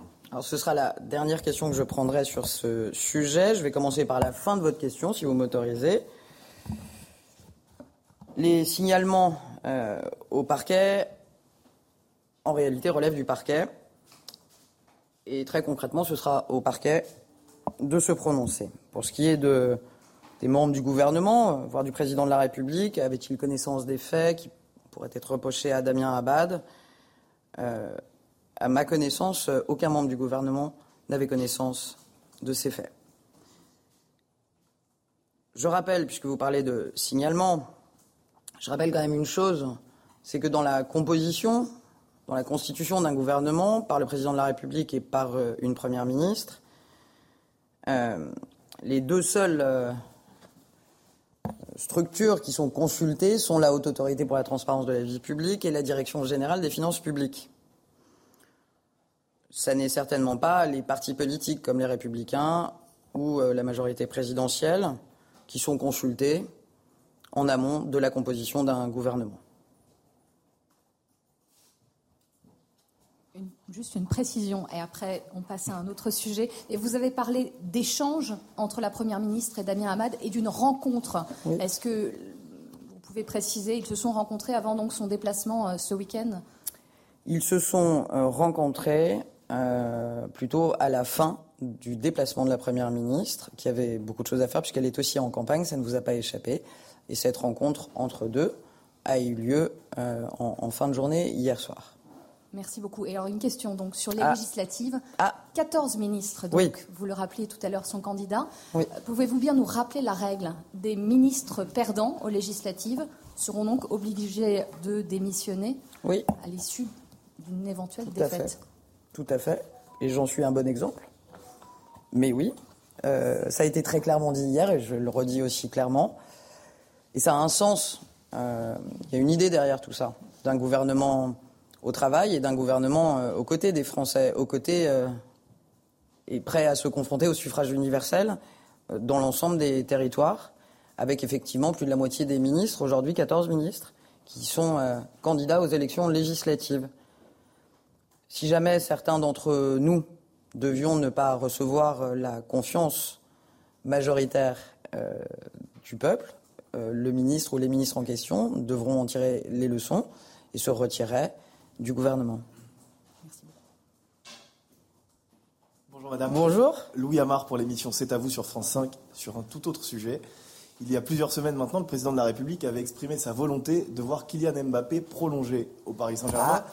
Il avait même expliqué échanger régulièrement avec lui pour essayer de le convaincre. Maintenant que la nouvelle a été annoncée, pouvez-vous nous dire quel a été réellement le rôle du président dans la décision du joueur du PSG Alors, je ne sais pas si c'est très protocolaire et je sais que vous aurez un peu de, si ce n'est de la bienveillance, mais un peu de tolérance à, mon endroit. Je vous remercie de votre question, parce que j'aime le foot. Votre question, elle ne m'arrange pas, parce que je n'ai pas la réponse. Mais je trouve la question particulièrement intéressante, et si vous m'autorisez, je vais essayer de vous obtenir une réponse d'ici à la fin de la journée. Donc je me propose, si vous l'acceptez, de revenir vers vous. Je connais euh, la passion du président de la République euh, pour le football, une des nombreuses passions qu'on partage. Mais peut-être aura-t-il quelques infos à me donner. J'aurais plaisir à les partager avec vous. Je les ai pas ce matin et j'avoue, je ne l'ai pas questionné là-dessus dans nos échanges récents. Mais c'est une très bonne question et en tout cas une très bonne nouvelle, si je puis me permettre. Oui. Bonjour. Bonjour. Pour, revenir aux législatives, euh, vous parliez de ces ministres qui, s'ils devaient perdre, devraient alors démissionner. Est-ce que ça concerne aussi la première d'entre elles, à savoir Elisabeth Borne, la première ministre? Pour euh, la connaître un peu, puisque j'ai eu l'honneur de participer à un gouvernement pendant deux ans où elle était euh, une ministre importante en charge du travail, je vous dirais que la réponse est oui, et que ça lui ressemble. Elisabeth Borne est une femme engagée, entièrement engagée pour le pays, et engagée dans le projet du président de la République. Je n'imagine pas une femme aussi engagée, et d'ailleurs qui euh, tient sa parole, euh, ne pas la tenir en la matière. Elle se présente devant le suffrage universel. Je sais combien elle a à cœur euh, de convaincre les Français dans sa circonscription en Normandie. Et si ça ne devait pas être le cas, la première d'entre nous serait concernée, évidemment, par la règle édictée par le président de la République. Ça n'est pas. Enfin, voilà, point. Samis Faxi à nouveau pour Canal voilà donc. News, pas de souci. Euh, une question concernant le projet de loi que vous souhaitez présenter avant les, législatives. Est-ce que vous pouvez nous donner un peu plus de précision, à savoir, euh, bah, par exemple, le chèque alimentaire, quel est euh, l'ordre de grandeur qui pourrait être présenté? La ristourne sur le, carburant, est-ce que on resterait sur ces 15 centimes ou est-ce que ça pourrait évoluer? Et surtout, eh bien, sur le timing en fait de, ce projet de loi, jusqu'où il irait? Et est-ce que, en tout cas, vous pouvez nous donner les premiers contours? Merci. Je vais commencer par le calendrier, peut-être. Euh, je vous l'ai dit, c'est sur cet euh, enjeu qui est plus qu'un enjeu, qui est juste la priorité du quotidien de nos concitoyens. Il nous faut aller vite, donc on va aller vite. Le projet de loi sera présenté en Conseil des ministres dans les prochaines semaines et il sera présenté au Parlement dans l'élan juste après les élections législatives. Pour pouvoir être euh, étudié au Parlement, vous le savez comme moi, cela suppose qu'il ait été présenté en Conseil des ministres. Il sera donc présenté en amont, probablement durant la période de réserve, mais il se déploiera au Parlement après les élections législatives pour le calendrier. Son contenu, j'en ai dit quelques mots. On est euh, en train de travailler. Les ministres principalement concernés sont en train de travailler à leurs propositions. Il y a différentes options, différentes hypothèses. Des consultations et des réunions de travail sont prévues dans les prochains jours entre les ministres et la Première ministre, tout à la fois sur euh, le maintien et la façon dont nous allons contenir la hausse des prix. Donc évidemment, je vous parle ici du bouclier tarifaire, dont, vous le savez, nous avons pris l'engagement de le prolonger jusqu'à la fin de l'année 2022. Sera aussi le, abordée euh, la question euh, de la, remise de prix sur le carburant. Euh, il relève aujourd'hui des arbitrages à venir sur le montant. Donc les arbitrages auront lieu quand les propositions auront été faites. C'est une question de semaines. Mais il y a aussi, au cœur de ce projet de loi, la possibilité d'enclencher le triplement de la prime Macron. Vous le savez, une prime défiscalisée, désocialisée, extrêmement facile à mettre en place dans, les entreprises. Et l'ensemble de ces euh, mesures pourraient être complétées par proposition des ministres. Au moment où je vous parle, j'ai la certitude du calendrier, je viens de vous la donner. Le contenu sera présenté et détaillé à la Première ministre dans les prochains jours. C'est donc une question de semaine. Dès que j'en saurai plus, j'aurai plaisir à vous en dire plus. Au moment où je vous parle, ça n'est pas le cas. Beaucoup, beaucoup de questions. Vous l'avez évidemment euh, entendu et on pouvait euh, s'y attendre sur l'affaire Damien euh, Abad. Alors une ligne, en tous les cas, défendue, martelée par la porte-parole du gouvernement. D'abord, premier point, dit-elle, l'accompagnement des femmes victimes ou plaignantes. Et puis la justice qui est la seule à décider, à trancher. Je vous rappelle que Damien Abad est accusé de violences sexuelles, des faits qui remontent à 2010-2011, dont une plainte qui a été classée sans suite. Il y a quelque chose qui me frappe il y a la justice, mais il y a aussi la politique. Alors, est-ce que c'est tenable politiquement? Quand vous voyez que la porte-parole du gouvernement a dû répondre à 6-7 questions et encore, elle a montré qu'elle n'en voulait pas plus. Est-ce que c'est tenable politiquement pour vous, Michel Thau Ça va être très très difficile à tenir parce que là, on est tous transformés en voyeuristes politiques d'une situation qui est absolument incroyable. Et ce que la porte-parole Olivia Grégoire a dit aussi, euh, c'est à la justice qu'il appartient de dire la vérité. Mais la vérité, on ne peut pas la connaître 8 ans, 10 ans après, parce que ça va être parole contre parole. On a largement passé le temps des preuves qui pourraient être apportées, des dires de l'un ou de l'autre. elle dit que c'est à la justice de trancher. Ce n'est ni à nous, oui, médias, non, elle a parlé de l'établissement de la vérité. Et elle a dit une deuxième chose, en reprenant les paroles d'Elisabeth Borne, à savoir s'il y avait de nouvelles décisions judiciaires, euh, certainement que la donne changerait. Mais ça veut dire quoi, décision judiciaire? L'ouverture automatique d'une nouvelle information judiciaire qui est en fait quasiment automatique si euh, l'une des deux plaignantes euh, réactive euh, la justice. Mais réactiver le processus judiciaire, ça ne veut pas dire que Damien Abad est coupable. Ce qui est en train de se passer, c'est pas la première fois, mais là c'est particulièrement puissant, c'est qu'en fait on est en train clairement d'abandonner la présomption d'innocence pour une présomption de culpabilité. Voilà ce qui est en train de se passer. et, je, dire pourquoi, Michel Parce que certaines féministes, néo-féministes, poussent à un principe de précaution. C'est-à-dire. quelle féministe? Oui, Quelle euh, Alice Coffin, Sandrine Rousseau. C'est pour ça que j'ai dit néo-féministe. Alors, quelle... parce qu'il faut quand même dire les choses. Moi, je suis féministe. C'est pour ça que je porte des cravates et des chaussettes oranges contre les violences faites aux femmes. Mhm. Le respect et l'égalité femmes-hommes est principiel dans une société démocratique, civilisée. D'accord? Mais qui est l'Observatoire des violences en politique, ce MeToo politique C'est qui? Pour la moitié, c'est des militants de la France des, ah, insoumis et des, socialistes en rupture de banc. Et pour l'autre moitié, c'est des personnes comme Alice Coffin qui ont fait d'une une idéologie je comprends. contre les hommes en tant que tels. Alors rappelez le, si la voulez, il faut aussi tenir compte. On n'est pas, on n'est pas dupe, on n'est pas naïf. Bien entendu que Damien Abad peut-être. Mais bah, évidemment, on est dans une guerre politique là. Évidemment, que Damien Abad ait commis, que Damien Abad. Vous vous rendez compte que Damien, moi je ne défends pas Damien Abad. Je dis, je dis juste que Damien Abad est contraint, il a dit hier, d'expliquer que physiquement, vu son handicap physique, hein, il n'a, il pas de, de bras et il a au niveau des jambes un handicap majeur, qu'il est obligé de dire que dit-il. Mais alors, moi, je ne sais pas. on est, à un niveau de, voyeuriste, une affaire glauque, pardonnez-moi, c'est le mot, pour arriver à expliquer, presque certains vont mimer des gestes, je me dire, c'est horrible d'en arriver là. Bon, mais alors, qui peut faire la manifestation de la vérité? Est-ce que c'est tenable politiquement? D'abord, là, on ne comprend plus aujourd'hui où est la ligne rouge pour un gouvernement. On ne comprend plus. Autrefois, on avait entendu euh, sous Jacques Chirac, on avait entendu qu'il y avait euh, la mise en examen ou l'inculpation qui était la ligne rouge pour laquelle le ministre devait quitter cette ligne rouge aujourd'hui. Elle se situe presque sur nos plateaux, c'est-à-dire euh, c'est la rumeur qui fait, qui fait la ligne rouge. Ce que je voulais dire pour compléter votre explication de, des difficultés de Damien Abad, que je vois en très grande difficulté, c'est que Damien Abad, c'est la prise de guerre d'Emmanuel Macron dans le Parti républicain. C'est un homme qui a été patron du groupe républicain à l'Assemblée nationale pendant cinq ans. Donc le détruire aujourd'hui, c'est quelque chose de très intéressant pour ses adversaires. Donc il faut le savoir, ça aussi. C'est quelque chose, ça ne s'arrêtera pas comme ça.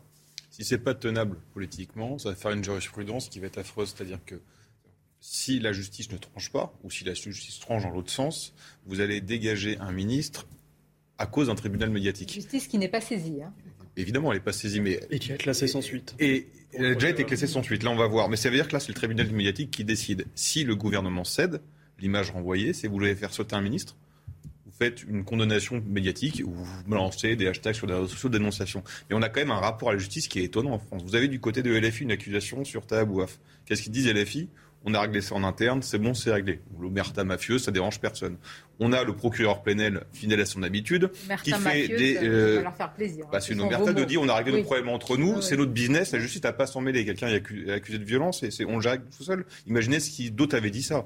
Euh, on a le procureur Plenel qui, comme à son habitude, balance des papiers avec le bon timing. Euh, bizarrement, on l'a pas entendu faire une enquête sur un député LFI bien connu où il y a des rumeurs et des bruits qui courent depuis des années. Comme on disait Debord, je ne suis pas journaliste de gauche, je dénonce personne, donc je ne dirais pas qui c'est. Mais on voit qu'il y a une géométrie variable dans les enquêtes que le procureur Plenel fait. Et ensuite, euh, on voit simplement que là, il y a une, en effet, je vous rejoins, une, une la réussite, en fait, le, des, certaines néo-féministes qui ont gagné. Euh, la présomption d'innocence n'existe plus. il faudrait croire les gens sur parole, quelles que soient les enquêtes. Qu'est-ce que, qu'est-ce peu importe ce qu'elles disent, parce que euh, ce serait faire injure aux victimes de ne pas les écouter, de ne pas les croire. Attendez, euh, écoutez évidemment euh, et encourager à la pas la dénonciation, mais à parler, ça c'est une chose. il faut évidemment l'accompagner. On est tous d'accord, quelles que soient nos opinions. Mais moi, ce qui m'interpelle, et vous l'avez dit, c'est le principe de précaution. J'ai entendu Sandrine Rousseau dire par précaution, il faut qu'il s'en aille.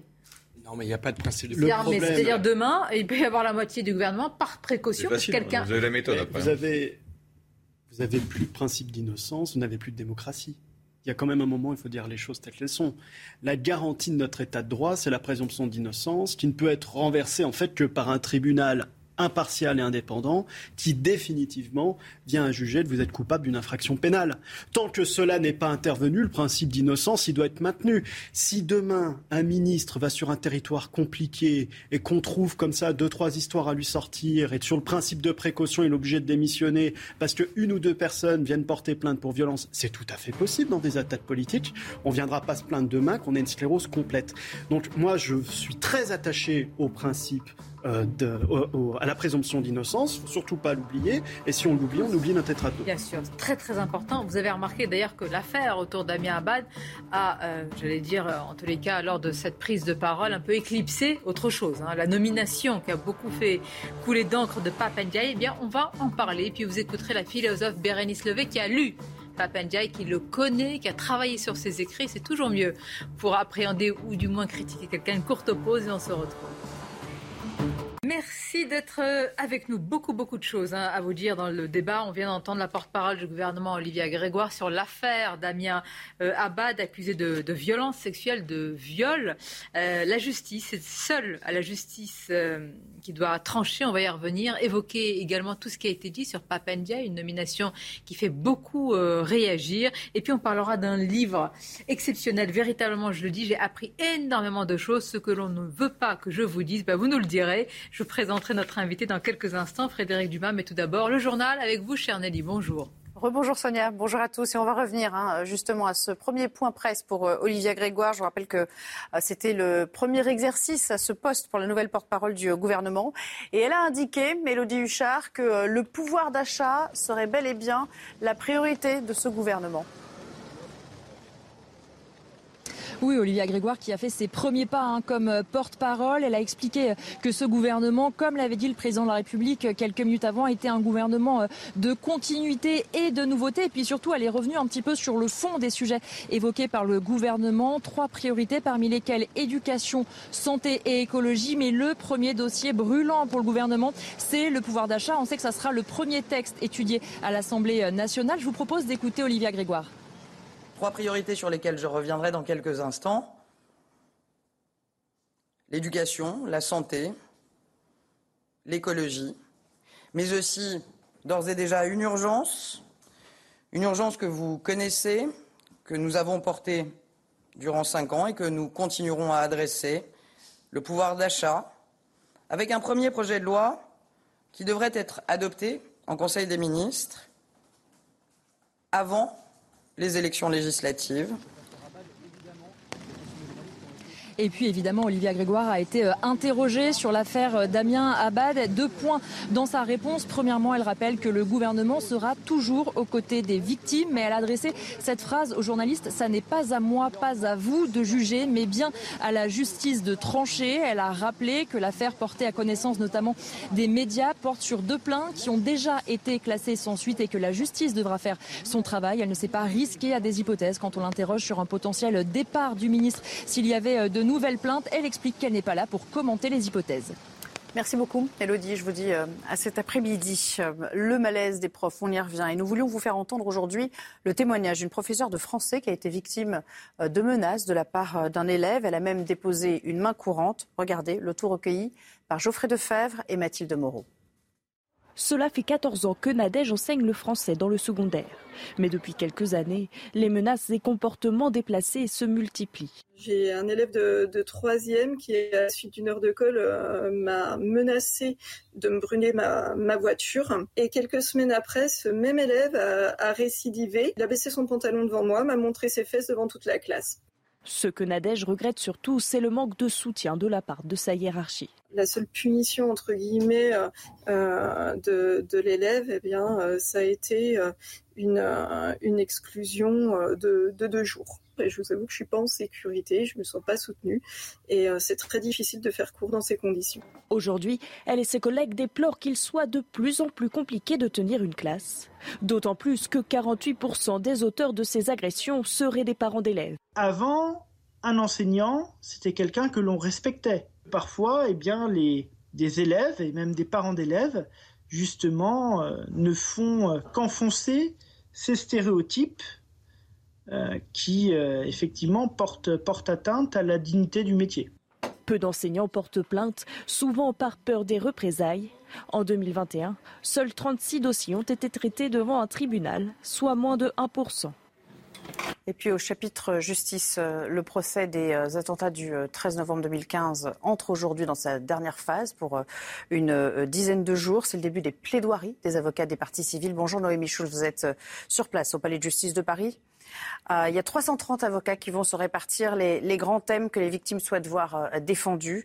Une vingtaine d'avocats ont prévu de s'exprimer aujourd'hui. On retrouvera Noémie Schulz un petit peu plus tard dans une prochaine édition. Et puis, puisqu'on parle euh, de l'actualité judiciaire, sachez qu'à Kiev, le verdict du premier procès pour crime de guerre est tombé. Vadim Chichi, ce soldat russe de 21 ans poursuivi, a été reconnu coupable et donc condamné à la prison à perpétuité. Et il a décidé de faire appel de cette décision.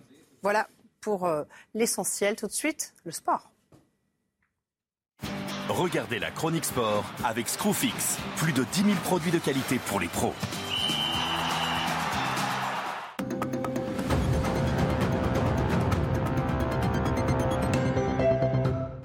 Mbappé, c'est fait, place à la suite. Sa tête d'affiche renouvelée, il s'agit maintenant au PSG de lui construire une équipe. À qui la tâche Pas Leonardo écarté. Pour le remplacer, Luis Campos s'est évoqué. Si Campos a les pleins pouvoirs et qu'il dirige le projet sportif du PSG, comme le dit Mika, ça sera cohérent parce que partout où il est allé, il a gagné. Des garanties, Mbappé en a déjà eu par le passé. Messi, Ramos, Donnarumma, Viginaldoum et Hakimi l'an dernier, présentés en héros avant un nouveau fiasco. À Paris, on assure avoir compris. C'était la chronique sport avec Screwfix. Plus de 10 000 produits de qualité pour les pros. Vos débats Midi News avec nos invités autour de la table, Jean-Luc Burga, Maxime Thiebaud, Arthur de Vatrigan et on accueille avec grand plaisir Frédéric Dumas. Bonjour à vous député, liberté et territoire. Et auteur de ce livre, Frédéric Dumas, on va en parler en détail. Moi, j'ai lu avec beaucoup d'intérêt ce que l'on ne veut pas que je vous dise aux éditions euh, Massot. Je, je précise, mais on y reviendra tout à l'heure, que vous avez euh, quitté la majorité il y a déjà longtemps. C'était en septembre 2018. Vous avez même fait partie de ceux qui sont partis les premiers, donc pas du tout euh, à, la fin. Donc au contraire, au début, alors que certains sont restés et que les questions ne se posaient pas à ce moment-là, ça fait longtemps donc que vous n'y croyez plus vous nous direz pourquoi. Mais pour l'heure, ça fait peut-être partie aussi de la méthode Macron. Beaucoup de questions autour de l'affaire Damien Abad, accusé, soupçonné de violence sexuelle et de viol. On a écouté la porte-parole du gouvernement dire écoutez, D'abord, un, l'accompagnement des femmes, la parole des femmes, c'est très important et le gouvernement y prête une attention particulière puisqu'il l'a érigé en priorité nationale. Et puis, la justice est la seule à trancher. Frédéric Dumas, qu'en pensez-vous? Est-ce que cette ligne est tenable? Moi, je pense que la première victime, c'est pas la présomption d'innocence, qui est innégociable, je suis d'accord, c'est l'exemplarité.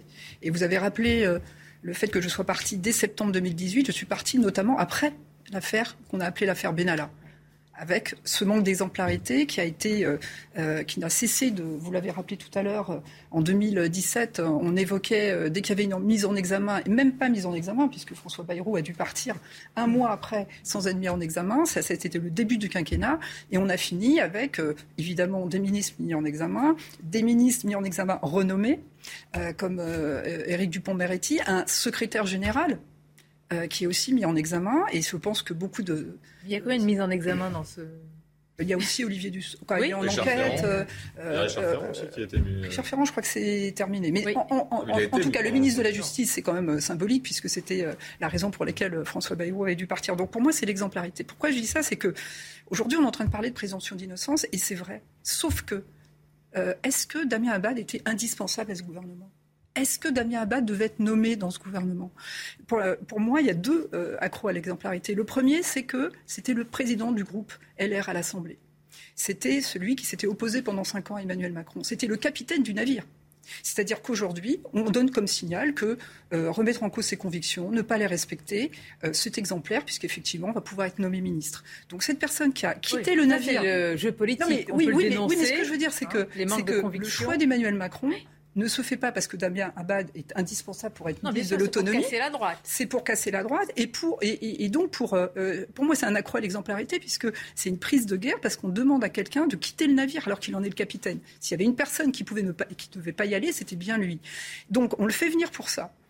On va on pouvait enquêter puisque comme on le sait aujourd'hui, euh, c'était notoirement connu que euh, Damien Abad avait des problèmes de comportement inapproprié avec les femmes. un point. C'était notoirement connu, mais par qui C'était notoirement. Non, mais quand on veut se renseigner, quand on est un, président de la République qui a estimé que c'était une des causes les plus importantes du quinquennat, que l'on va rechercher et faire des enquêtes sur quelqu'un, on pourrait très bien faire de ce critère-là un critère important et demander effectivement que des enquêtes soient. Euh, en plus, il y a des signalements qui sont euh, évidemment arrivés peu avant. Or, effectivement, on le choisit pour des mauvaises raisons. Et donc, on se retrouve maintenant dans la situation euh, où, effectivement, il est question de la présomption d'innocence. Et je pense, juste pour finir, je pense que Emmanuel Macron est le responsable d'une erreur majeure, puisqu'aujourd'hui, euh, on est en train de remettre en cause euh, la présomption d'innocence, la parole des femmes, la notion d'exemplarité, tout ça parce qu'il a fait ce choix-là. La faute incombe pour vous au choix euh, d'Emmanuel Macron, c'est-à-dire qu'il a finalement il a mis de côté ce que vous semblez dire qu'il sait ou qu'il savait ou qu'il en, tout cas, ils n'ont pas cherché. Ils n'ont pas cherché. Je, vais quand même fait finir. Comme c'est quelque chose qui est connu, ça veut dire qu'ils n'ont pas cherché suffisamment et qu'ils n'ont pas mis ce point-là en premier. Et je pense que l'exemplarité, ce n'est pas il n'y a pas que la, présomption d'innocence, il y a également l'éthique du comportement. Et donc, quand on demande à des ministres de venir, sur ce sujet-là ou comme, ou comme dans d'autres, même lorsque ce n'est pas illégal ou qu'on ne sait pas si un jugement prend, s'il y a des comportements qui laissent à désirer, on évite de prendre ces ministres au gouvernement. Ce n'est pas une question de jugement. Et on le fait avant, évidemment, de les nommer, puisque après, ça devient un problème. Euh, Donc pour vous, le, curseur, c'est sur l'exemplarité. Oui. Il y, a, plusieurs questions qui se posent. Vous, je dirais que vous ratissez large pour, euh, sur Damien Abad. C'est vrai qu'il y a des rumeurs, mais des rumeurs, c'est quoi des rumeurs? Il y a effectivement des rumeurs qui circulent à l'intérieur de, son ancien parti sur des comportements inappropriés euh, avec des femmes. Euh, alors, question, est-ce que euh, on le savait vraiment dans son parti? Deuxième question, est-ce qu'au moment de l'enquête qui se fait lorsqu'on va nommer un ministre, est-ce qu'on obtient ces renseignements? Est-ce qu'on les a obtenus? Est-ce qu'ils sont arrivés à la connaissance des personnes chargées de choisir ou d'éliminer des ministres? Ça, ce sont des questions auxquelles, pour l'instant, il n'y a pas de réponse. On n'a pas de réponse. On n'a pas cherché, en tout cas. On a, il y a, des rumeurs. mais la question, c'est est-ce qu'aux politiques, à un gouvernement, de, de, de, de, de faire une fiche, j'allais dire, j'allais dire un scanner d'exemplarité avant euh, de nommer quelqu'un voilà. Ces fiches, théoriquement, sont faites. Bah, Apparemment, elle a été mal faite bah, ou, pas faite. Entre celui qui n'a pas reçu le mail, comme le dit Stanislas Guérini, la fiche qui n'a pas été faite. Peut-être tout simplement parce que, je vous répète, enfin, on, est en train de le juger ici, si je Non, pas du tout. ah si, puisque vous dites il n'aurait pas dû. On est en train de le juger. On l'a pris pour des mauvaises raisons. Et si on avait fait ces enquêtes avant, il n'y a pas plus. ce qu'on a aujourd'hui, on aurait très bien pu le récupérer il y a une semaine. Si, si ils avaient su il y a une semaine tout ça. Je peux poser une question, mais pas. Pardon, mais si ce que si on suit votre raisonnement, il n'aurait même pas dû être président du groupe LR alors il n'aurait peut-être même pas dû avoir de carrière politique ces dernières années. Bah, peut-être. Pourquoi mériterait-il, en fonction de ce que vous dites, d'être ministre et, on passe le fait qu'il était président d'un groupe Mais c'est le même problème, vous avez raison. Tout à fait Il y a un problème d'exemplarité, mais pas que chez les ministres, parce que si on prend les, des, candidats euh, réinvestis par l'REM, on peut parler Laetitia Avia qui, en plus de mordre des taxis, euh, a cinq plaintes de collaborateurs. on, a Anne-France Brunet qui a des plaintes de collaborateurs. On a un député suppléant de la troisième circonscription qui a été euh, qui est soupçonné d'agression et de criminalité. Qui, l'exemplarité. Hein, euh, là, c'est, on est sur des détentions d'images pornographiques et qui a été, euh, la justice a, il y a eu un vice de procédure qui fait qu'il n'a pas été condamné, mais il y a des plaintes pédocriminalité, c'est autre chose. Alors après, pour revenir à Damien Abad, vous dites politiquement, euh, qu'est-ce que ça vaut? L'anomalie, c'est pas qu'il soit ministre du gouvernement Macron. L'anomalie, c'est qu'il était président du groupe LR à l'Assemblée, parce qu'il est autant de droite que Mélenchon est royaliste, Damien Abad. Il a toujours été plutôt sur la ligne Mélenchon dans ses déclarations. Il y avait une posture politique qui était dans l'opposition. Pour vous, c'est une clarification. C'est une clarification, c'est évident. Non, là, vous êtes sur ses convictions. Et sur ses convictions. Sur les débauchages, vous jugez la politique de débauchage. La posture dans l'opposition, mais sur ses convictions, il était beaucoup plus proche d'Emmanuel Macron que, par exemple, d'un Aubert ou d'un Retailleau.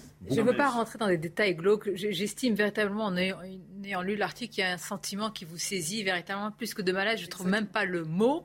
Mais ça veut dire que voilà un ministre, peut-être qu'il va devoir venir dans les médias pour expliquer que, compte tenu de son handicap, il peut ou ne pas faire certaines choses. On en est là aujourd'hui dans le débat public et politique. La, question de ça effarant. La question de l'exemplarité, elle est centrale. Et, et c'est certain, et ça dépasse en fait le droit. Et euh, en tout temps et en toute histoire, euh, le politique savait se retirer lorsqu'il savait que sa dignité et son honneur seraient atteintes. Euh, le, fait même que cette polémique existe attaque dans son honneur et sa dignité M. Abad. C'est certain. Même si, et je suis le premier à le défendre en tant qu'avocat, je suis attaché au principe, à la présomption d'innocence. Et il est certain qu'en fait, dans, dans ce pays, depuis 30 ans, et on l'a vu sous ce dernier quinquennat, il n'y a plus d'honneur et de dignité chez nos hommes politiques. Ils sont capables de prendre toutes les casseroles dans la figure et ils se disent c'est pas grave, Tant que je peux rester, je reste. Et, ça, c'est la véritable inquiétude. On ne peut pas dire. On reconnaît qu'il y a beaucoup de casseroles qui volent aussi, hein, et parfois qui viennent du ah, milieu euh, médiatique. Reconnaissons que ce n'est pas aussi évident, parce que, attention, euh, tenons, tenons, aussi notre personnel politique, parce que si on, le, met, on le met tous dans les. Il y ah je ne vise pas tout le personnel politique, c'est pas ça que je dis. Ce que je dis, c'est que ceux qui sont concernés par des problèmes d'exemplarité, soit cherchent à devenir ministres, soit se maintiennent lorsqu'il y a un vrai problème. Et c'est ça le, vrai souci. Et, et M. Abad, il savait pertinemment même s'il est innocent, et moi je suis attaché à la présomption d'innocence, mais il savait pertinemment que ce dossier sortant, ces questions sortantes, c'est Il part, vous allez dire, ah, vous voyez, pas vous, mais vous allez dire, vous voyez, c'est une forme de reconnaissance de sa culpabilité. Mais c'est ça qui est dramatique. C'est qu'aujourd'hui, on, est dans un paradoxe sans bonne solution. S'il ne part pas, c'est un drame. S'il part, c'est un drame. Et notre état de droit et notre séparation, excusez-moi madame, notre séparation des pouvoirs n'en seront que plus touchés. C'est pour ça que je réinsiste sur le fait que euh, Emmanuel Macron nous a mis dans une situation dramatique, puisqu'on abîme l'exemplarité, la présomption d'innocence, la parole des femmes, alors que ce choix aurait pu être fait avant. Et rappelez-vous, il y a quand même un ministre qui a démissionné, euh, alors qu'il n'avait alors rien. Euh, alors là, il n'y avait, y avait pas grand-chose. C'était bien euh, François de Rugy avec Léomar. Donc, non, mais ce que je veux dire, c'est quand même beaucoup plus. Quand on lit et quand on regarde les témoignages quand même nourris et circonstanciés, les échanges de SMS, etc., il y a quelque chose d'extrêmement malaisant, comme on dit, qui existe dans le comportement de Damien Abad, au-delà du droit, sur le comportement de l'éthique. Et je pense que là-dessus, il devrait quitter son poste de ministre. On va continuer à en parler. On va marquer une courte pause à travers les titres de l'information. C'est CNews Info et on poursuit notre débat. Hier, des soldats russes sont entrés euh, sur le terrain industriel de la Syrie Azovstal à Mariupol dans le cadre d'une opération visant à éliminer les mines et les débris de la zone. Les dernières forces ukrainiennes retranchées dans les Assyries se sont rendues vendredi selon le ministère russe de la Défense. Au moins neuf cambriolages ont été recensés en moins d'une semaine dans les beaux quartiers parisiens. Le préjudice de ces cambriolages visant des personnalités ou des influenceurs dépasse souvent les 100 000 euros. L'ensemble des enquêtes a été confié au service de la police judiciaire parisienne. Enfin, la saison des récoltes approche et les agriculteurs manquent de bras. Dans les Landes, les producteurs recherchent des saisonniers, mais sur les 500 postes à pourvoir, seules 300 candidatures ont été déposées. L'année dernière, à la même période, 1000 personnes avaient déjà postulé. Merci Audrey pour ce rappel de l'actualité. Alors autre chose, hein, mais euh, là on n'est plus du tout dans le cadre des affaires, on est dans le cadre d'une nomination qui fait beaucoup parler sur ses prises de position, ses écrits, son corpus idéologique. C'est le nouveau ministre de l'Éducation, Papandiaï. C'est un sujet tellement majeur, est-il besoin de le dire, l'école, l'avenir de nos enfants. Alors pour appréhender qui est vraiment le nouveau ministre de l'Éducation, Papandiaï, il faut s'intéresser à ses écrits, à son parcours. C'est ce que nous allons faire dans cette émission en écoutant dans quelques instants la philosophe qui le connaît bien, qui l'a lu, Bérénice Levé. Mais tout d'abord, rappelons ce qui s'est passé ces dernières heures depuis sa nomination. Regarde. Les déclarations faites dans le passé par le nouveau ministre de l'Éducation sur des sujets comme le wokisme, l'islamo-gauchisme ou les violences policières font aujourd'hui polémique.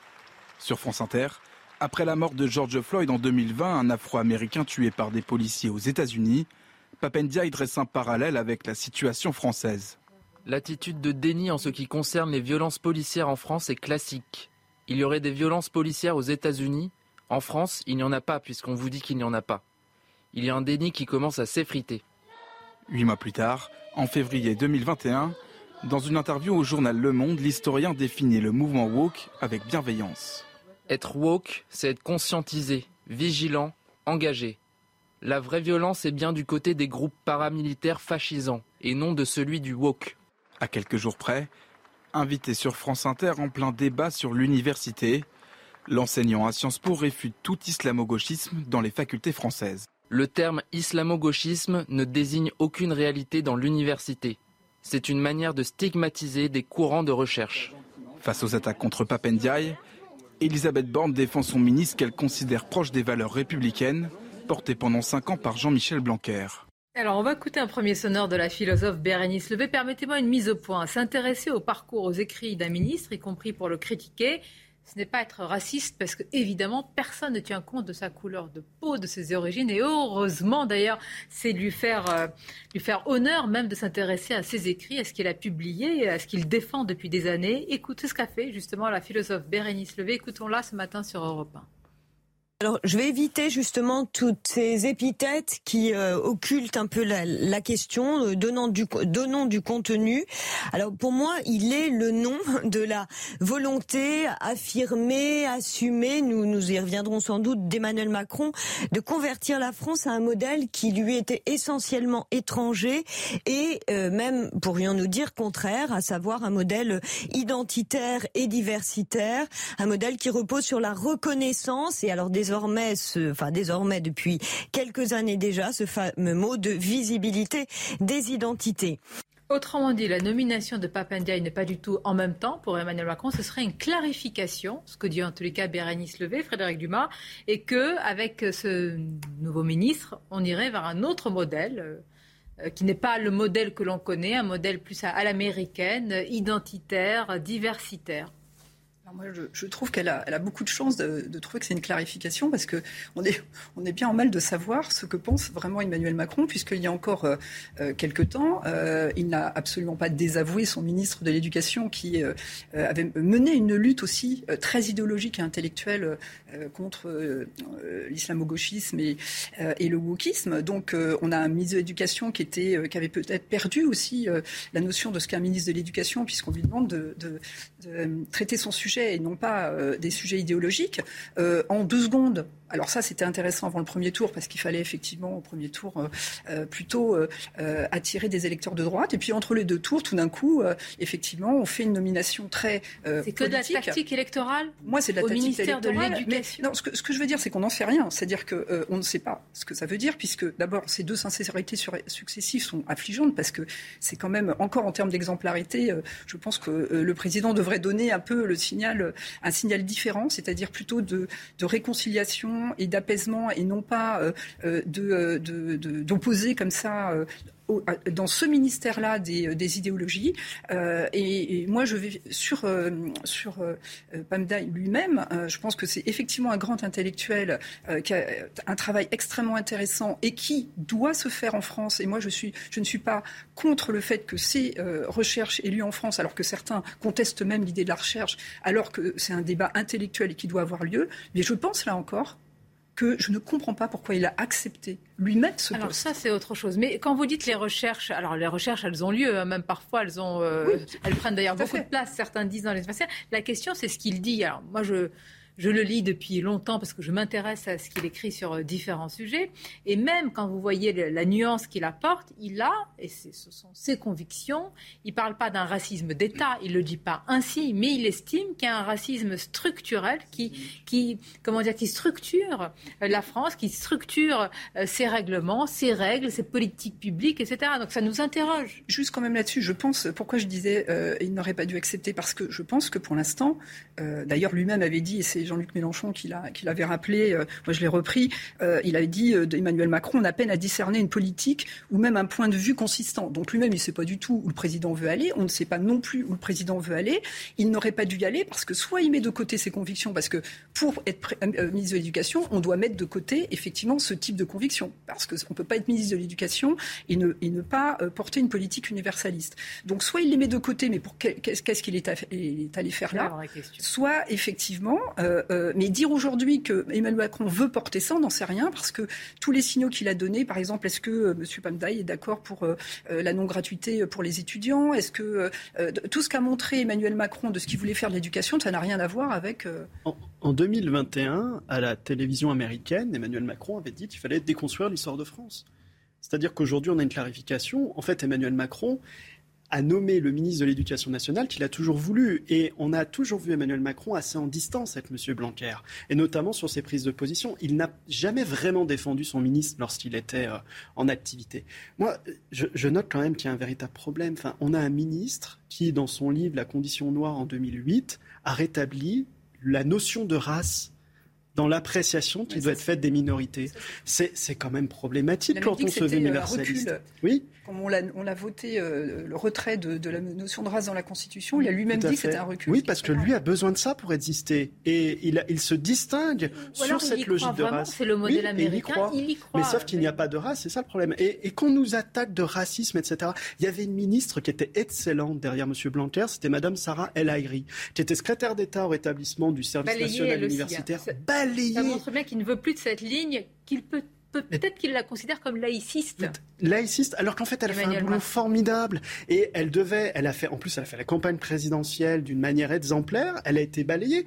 Euh, Madame Aelry, il n'y a jamais eu de problème quand elle a été nommée. Les Français étaient ravis de l'avoir nommée. Pourquoi? Parce que c'était une personne qui était sur nos idées universalistes, qui défendait la laïcité. Là, on a quelqu'un qui ne correspond pas à ce qu'on attend d'un ministre de l'Éducation nationale et qui, au contraire, défend des thèses contre lesquelles on s'oppose et notamment qui s'exprime à l'université. Qu'on peut être ministre de l'Éducation en France et ne pas être, je ne sais pas s'il n'est pas sur une ligne, parce qu'il a quand même mis en avant son parcours républicain, la méritocratie républicaine, et défendre des minorités, c'est-à-dire faire de la race une catégorie sociale. Hein. C'est vraiment dans ses ouvrages. Oui, il légitime la racialisation des rapports sociaux.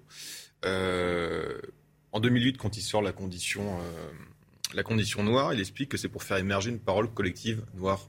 C'est quoi une parole collective noire? Il y a un peuple noir qui existe, il y a une ethnie noire, il y a une communauté noire qui existe? Bah non, en fait, c'est juste un produit marketing basé sur le truc le plus débile possible, c'est-à-dire la, couleur de peau. C'est n'importe quel créatin capable de faire la différence. Donc vous imaginez que vous légitimez quelque chose. Bah si, c'est-à-dire c'est le truc le plus reconnaissant, c'est une couleur de peau. C'est-à-dire que vous faites, vous, vous faites de la racialisation le principe des rapports sociaux sur le truc le plus simple et donc débile des, des, des, rapports. Donc ça, il y a ça. Ensuite, il y a, euh, on dit, il n'est pas contre la République. Quand en 2007, il explique qu'il est contre, pour le comptage ethnique. C'est anti-républicain, le comptage ethnique, c'est interdit. Quand il, est, euh, quand, quand il fait son rapport sur la diversité à l'opéra, alors on dit, euh, mais si l'universaliste, il n'y a pas de souci. Il veut faire des quotas. Des quotas, il y a des quotas de couleurs. N'y a pas plus anti-universaliste que des quotas de couleurs, parce que le principe de l'universalisme, c'est justement pouvoir se reconnaître dans l'autre, quel dans le modèle soit. universaliste. Mais est-ce que c'est anti-républicain quand même de, de, de porter ce débat Pour vous, oui?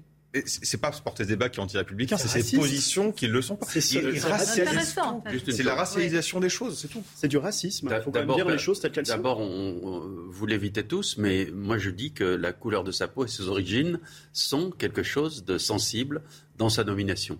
Je le dis comme ça. Aux yeux de qui oui, C'est un quota, c'est un modèle. C'est un drapeau. Pour, à mon sens, le président de la République. C'est une sorte de drapeau dans un secteur qui est, qui est, qui est le secteur tout de même de l'éducation nationale, qui est le secteur, un des secteurs les plus ah je dirais, euh, qui, va vers la tentation de la racisation en, permanence. Bon. Donc, ensuite, je voudrais tout de même signaler que les ouvrages que vous citez, ces principaux ouvrages, ils datent de 2007, 2008, 2009. C'est un personnage qui a évolué. Éric Zemmour, on lui a sorti presque son carnet de notes euh, en sixième. Non, mais ça, c'est ses convictions. Alors là, autant on a dit des choses et on a fait l'exégèse des écrits d'Éric Zemmour, autant on fait l'exégèse du ministre de l'Éducation. On est, il faut être vraiment, et les Français attendent ça de nous, de tous le même traitement. Enfin, essayer, on l'est jamais vraiment. Je vous sortirai des choses de 2021-2018. Le débat vous intéresse On va avoir une toute courte pause et on a du temps véritablement pour vous entendre. Passionnant. À tout de suite. On va poursuivre nos débats avec Jean-Luc Burga, Maxime Thiebaud, Arthur de Vatrigan et Frédéric Dumas, dont je vais rappeler le titre du livre Ce que l'on ne veut pas que je vous dise. Elle nous le dira dans quelques instants, mais d'abord le rappel des faits. Les violences contre les enseignants en hausse de 19% entre 2020 et 2021. C'est le résultat du dernier baromètre publié par l'autonome de solidarité laïque. Les diffamations, insultes et menaces représentent les deux tiers des dossiers. Quant aux agresseurs, un sur deux sont des parents d'élèves. Un nouveau radar unique au monde vient tout juste d'être homologué en France. En plus du contrôle de la vitesse des véhicules, ce radar, appelé Parifex Nano, sera capable de, de verbaliser la circulation à contresens, le non-respect du panneau stop, le non-respect des distances de sécurité ou encore le franchissement de la bande blanche. Enfin, Joe Biden a prévenu que la propagation de la variole du singe pourrait être conséquente. La variole du singe a été détectée dans une dizaine de pays européens ainsi qu'aux États-Unis. Elle se traduit par une forte fièvre et évolue rapidement en éruption cutanée. Bien. Soyons préservés de ça après le Covid. Revenons à, nos débats. Euh, écoutons un deuxième extrait de Bérénice Levé. Vous allez réagir cette fois-ci et vous l'avez tous évoqué justement sur. Alors elle, elle pense que c'est une obsession véritablement de la race de la part de ce ministre de l'Éducation. En tous les cas, la réflexion autour de la question de la race est au cœur véritablement de ses écrits. Écoutons-la la mission, en quelque sorte, qu'il s'est très tôt assigné. Il avait 25 euh, ans, euh, oui, aux alentours de 25 ans, et de faire du fait d'être noir, pas simplement une question, un sujet en France. Alors qu'il euh, avait décidé de tenter l'ENA, il fait donc un séjour, plus qu'un séjour, il part à Charlottesville en Virginie, il étudie à l'université de Virginie, et puis là, bon, il est, il est, il est contacté par les étudiants de la Black Student Alliance, une fraternité noire, qui l'invite à une réunion non mixée. Euh, euh non, non mixte, pardon. Dans un premier temps, justement, le républicain français qu'il est est choqué. Et puis finalement, il va, il, va y prendre goût, il y retourne. Ici, on appelle un noir un noir. Et de là, justement, il décide, il se défait de son uniforme euh, de républicain universaliste. Hein. J'ai lu cette phrase dans Le Monde. Et là, il décide que être noir doit être un sujet en France. Et il va en faire l'histoire de sa Mais vie. Il, est, il se défait de son universalisme. Vous le pensez aussi, véritablement? Moi, je pense déjà pourquoi il a été nommé? Alors, je ne pense pas qu'on euh, ne peut pas nommer un ministre de l'Éducation qui soit noir. Franchement, heureusement qu'on peut le faire en France. En revanche, là, c'est euh, euh, quand on nomme effectivement, quand on nomme, on, nomme quelqu'un qui a eu, euh, qui a fait des recherches idéologiques qui peuvent être clivantes, et donc c'est un choix, mais qui est fait par Emmanuel Macron. Moi, je, je vous prends le pari aujourd'hui, non pas pour l'appliquer, moi, je pense que c'est uniquement une stratégie électorale. Il a besoin de gagner les élections législatives de manière plus importante. Il devait donner un signal. Euh, il a voulu donner ce signal-là. Et je pense que euh, euh, le ministre de l'Éducation, Pamdine, va être fortement déçu parce que je pense que c'est un peu, sincèrement, par vanité, je veux aussi dire ce mot qu'il a accepté.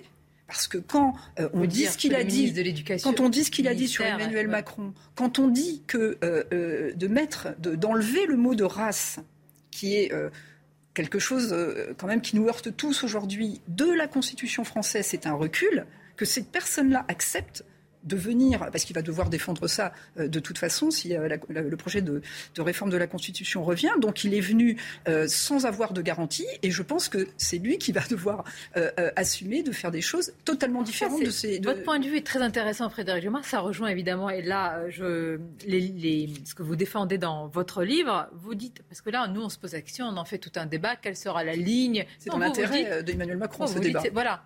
C'est surtout ça, c'est de la tactique ah bah électorale. il est tout à fait ravi D'ailleurs, dans votre livre, j'ai rappelé, hein, vous avez quitté la majorité euh, présidentielle en 2018. Ça faisait longtemps que vous n'y croyez plus. Alors aujourd'hui, le président dit que c'est un président nouveau, un mandat nouveau, une équipe euh, nouvelle. Et vous, vous avez vous associez beaucoup dans votre livre à Emmanuel Macron une forme de communication, même une sorte d'algorithme en réalité, comme si euh, c'était un, élément plus un autre, etc., qui donnait un résultat à la fin. Qu'en est-il? Oui, moi c'est ça. Je suis, je suis partie pour cette raison-là. C'est-à-dire qu'on peut ne pas être d'accord sur tout. Moi, je faisais partie d'une majorité. On sait très bien qu'on va devoir de temps en temps, euh, voilà, euh, aller dans un sens qui n'est pas obligatoirement profondément le nôtre sur les choses, en tout cas pas sur les choses qui sont, qui sont essentielles.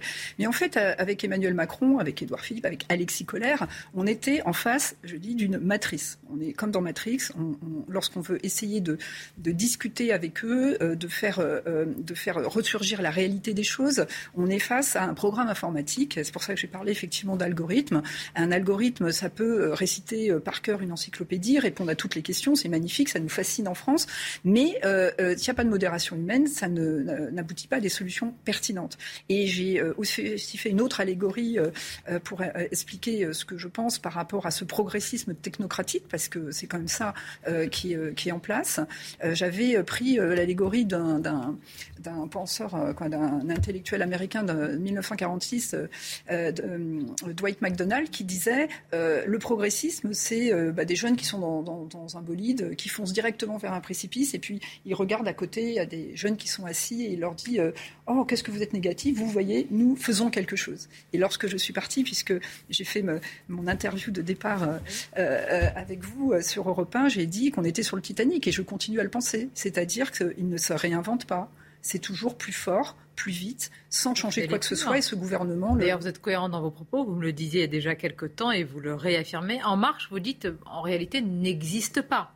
C'est pour ça d'ailleurs euh, qu'il n'a pas besoin de changer de conviction, Emmanuel Macron, puisqu'il n'y a pas un socle solide, une base solide qui pourrait le ramener, l'arrimer à ses convictions premières en réalité. Exactement, il modifie euh, son électorat en fonction, euh, il modifie euh, sa pensée et ses convictions en fonction de l'électorat, et il n'a pas un, un parti qui l'encombre, puisqu'il a tout fait pour qu'il n'existe pas puisque dès juillet 2017, il a fait en sorte que personne ne soit élu. Il n'y a pas aucun parti politique, même c'est pas très démocratique un parti politique, mais il n'y a aucun parti politique où il n'y a pas à la fois des gens nommés et des gens élus. Là, il n'y avait personne d'élu, ça n'a jamais existé et ça lui a permis, comme vous l'avez dit, de changer euh, sa base euh, et son électorat sans problème. Je vais juste préciser, euh, je vous laisse la parole tout de suite, euh, Jean-Louis, que euh, Madame Dumas, elle parle aussi de beaucoup de cinéma dans son livre. Pourquoi? Parce que d'abord, elle connaît très bien ce domaine. Elle est productrice. Elle a même été présidente du syndicat, je crois, des producteurs. C'est bien ça, maman. Et elle a produit ou coproduit des films quand même. Excusez du peu, comme The Artist, Gainsbourg de Johann Sfar, Doberman. Il y a une liste impressionnante véritablement. Et là, sur le cinéma, c'est quelque chose, on en parlera. Vous vous êtes jeté dans la politique bien avant Emmanuel Macron. Hein. on rappellera votre carrière politique, mais vous avez été déçu. Et c'est un livre plus que de déception. Hein. C'est une analyse politique sur ce qui est en cours. Moi, j'ai trouvé ça voilà, édifiant. Après, on peut être d'accord ou pas. Peut-être que vous ne l'êtes pas. la liste des films que vous avez cités était. Ah non, mais si je vous ai toute la liste, là, c'est une filmographie incroyable. C'est une magnifique liste. Non, Madame Dumas, euh, vous, vous, vous, présentez la nomination de Papendiaï comme effectivement uniquement une décision politique. Alors moi, j'ai une question à vous poser. Est-ce que vous trouvez, auparavant, son prédécesseur s'appelait Blanquer? Il n'avait absolument pas du tout les mêmes, euh, la même façon de réfléchir euh, sur l'éducation, la même réflexion politique, la même, les mêmes, la même formation. Que, comment est-ce que vous expliquez alors cette, ce, ce, cet énorme décalage de la part du président de la République? Eh bien, euh, je l'explique parce qu'à chaque fois, c'est de la stratégie électorale. alors, vous le savez, c'est connu. Une en fait, tout de même. Non, non, non, non, non, non, non, parce que si vous lisez mon livre, vous verrez que j'ai justement systématiquement essayé de démontrer que la plupart des, décisions étaient des décisions électorales, y compris sur la crise sanitaire. C'est un mantra depuis le début du président. Ça se voit quand on prend les faits les uns après les autres. Et, euh, ou alors, la personne n'a aucune conviction, puisque jusqu'au premier tour, la politique défendue par Jean-Michel Blanquer était assumée par le président de la République. On le sait aussi par Brigitte Macron, puisque Brigitte Macron a beaucoup soutenu euh, Jean-Michel Blanquer sur ces sujets-là. Si on peut passer de l'un à l'autre euh, en l'espace de 24 heures, euh, ça veut bien dire que la stratégie est purement électorale. Ça ne peut pas être autre chose que ça, puisque ce sont, des, ce sont des convictions tellement opposées. Reconnaissons que Papa Ndiaye est quand même l'antithèse bah de Jean-Michel. En, en, voyant la tête de Jean-Michel Blanquer, en lisant tout ce qui s'est passé, on comprend bien qu'on passe véritablement d'un corpus à un autre. Donc, Soit on change de ligne, soit. Soit on n'en a pas, on a des fidélités successives et des convictions. On peut même se poser la question de savoir ce que va faire Papendiaï avant, avant euh, d'analyser ses, écrits. Et puis, moi, j'ai la euh, faiblesse de croire qu'on agit en fonction de ce que l'on est quand même, Jean-Louis, quand même, non? Les deux personnages sont tout de même effectivement très différents. Euh, c'est simple, un peu simpliste, je trouve, de dire tout d'un coup, euh, c'est parce que Emmanuel Macron n'a rien dans la tête. Ah, non, jamais. Non, non, non, on dit qu'il en a fait trop et qu'il fait l'admiration d'ailleurs sur certaines choses. Madame, mais... Madame Dumas, je vous, je vous, rejoins sur cette notion de matrice. C'est en fait, c'est un peu le président du statu quo c'est-à-dire qu'il s'adapte en fonction de la conjoncture électorale. Mais je pense quand même qu'il a des convictions profondes qu'il n'avait pas pu exprimer, notamment pendant le premier mandat pour des raisons politiques, et que là, il exprime notamment être ce ministre de l'Éducation nationale, parce que ses déclarations à l'international sur l'éducation nationale, sur la culture, sur l'histoire de France, ont toujours été celles que représente aujourd'hui le nouveau ministre de l'Éducation nationale. Et il a toujours été sur une position assez wokiste et de déconstruction, Emmanuel Mais il ne pourra pas le mettre en place. C'est ça que je veux dire en fait. mais... Ça correspond à quelque chose en lui. C'est vrai, puisque euh, depuis le début, il y a ce en même temps. Euh, et il a été, euh, et, là, je suis d'accord avec vous, il a été forcé euh, par euh, justement euh, par stratégie électorale de se rapprocher de convictions différentes. Au fond, il est plutôt proche effectivement. Mais alors c'est quand même je pense qu'il ne pourra pas le faire. C'est quand même un hold-up pour les gens de droite d'avoir cru. Mais bien sûr. De droite. Mais c'est pour ça que depuis le début, c'est ce que je dis depuis le début, qu'il ne faut pas l'écouter. En fait, il a des sincérités. C'est pour ça qu'il est très proche de Jean-Luc Mélenchon sur les nouvelles thèses de la gauche et ce thèse wokiste et autres. Mais l'histoire hein. d'Emmanuel Macron, il faut, faut pas oublier l'histoire d'Emmanuel Macron. L'histoire d'Emmanuel Macron, c'est quand même quelqu'un qui est tombé amoureux de sa professeure, dont il par définition, était contre ce que la la coutume, ce que la société attendait.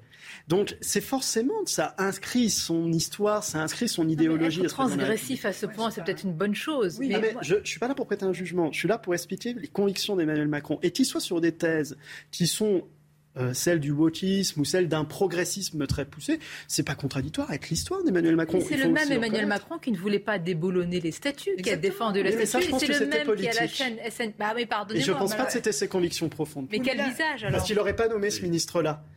Il savait pertinemment le risque qu'il prenait, il savait pertinemment l'image politique. c'est purement électoral. Alors, alors, allons sur le purement électoral. Euh, quel est l'état du paysage politique quelle est l'opposition à Emmanuel Macron Il n'y a plus que des extrêmes. Donc il le choisit, il le veut. Il ne, peut avoir, il ne veut avoir comme opposant politique que l'extrême droite ou l'extrême gauche. C'est ça bah, En tout cas, il a, il, a tué, il a, mis fin bah, Quelle responsabilité pour la suite hein, Dans 5 ans, rendez-vous. bah après, les extrêmes, ça dépend de quel point de vue on se place. Euh. D'accord, mais peu importe. La gauche de la gauche, la droite de la droite. En tout cas, ce qu'il a fait, c'est qu'il a flingué la social-démocratie. Il a aspiré les deux grands partis, ça c'est évident, et il va falloir un peu de temps pour remettre ça en place.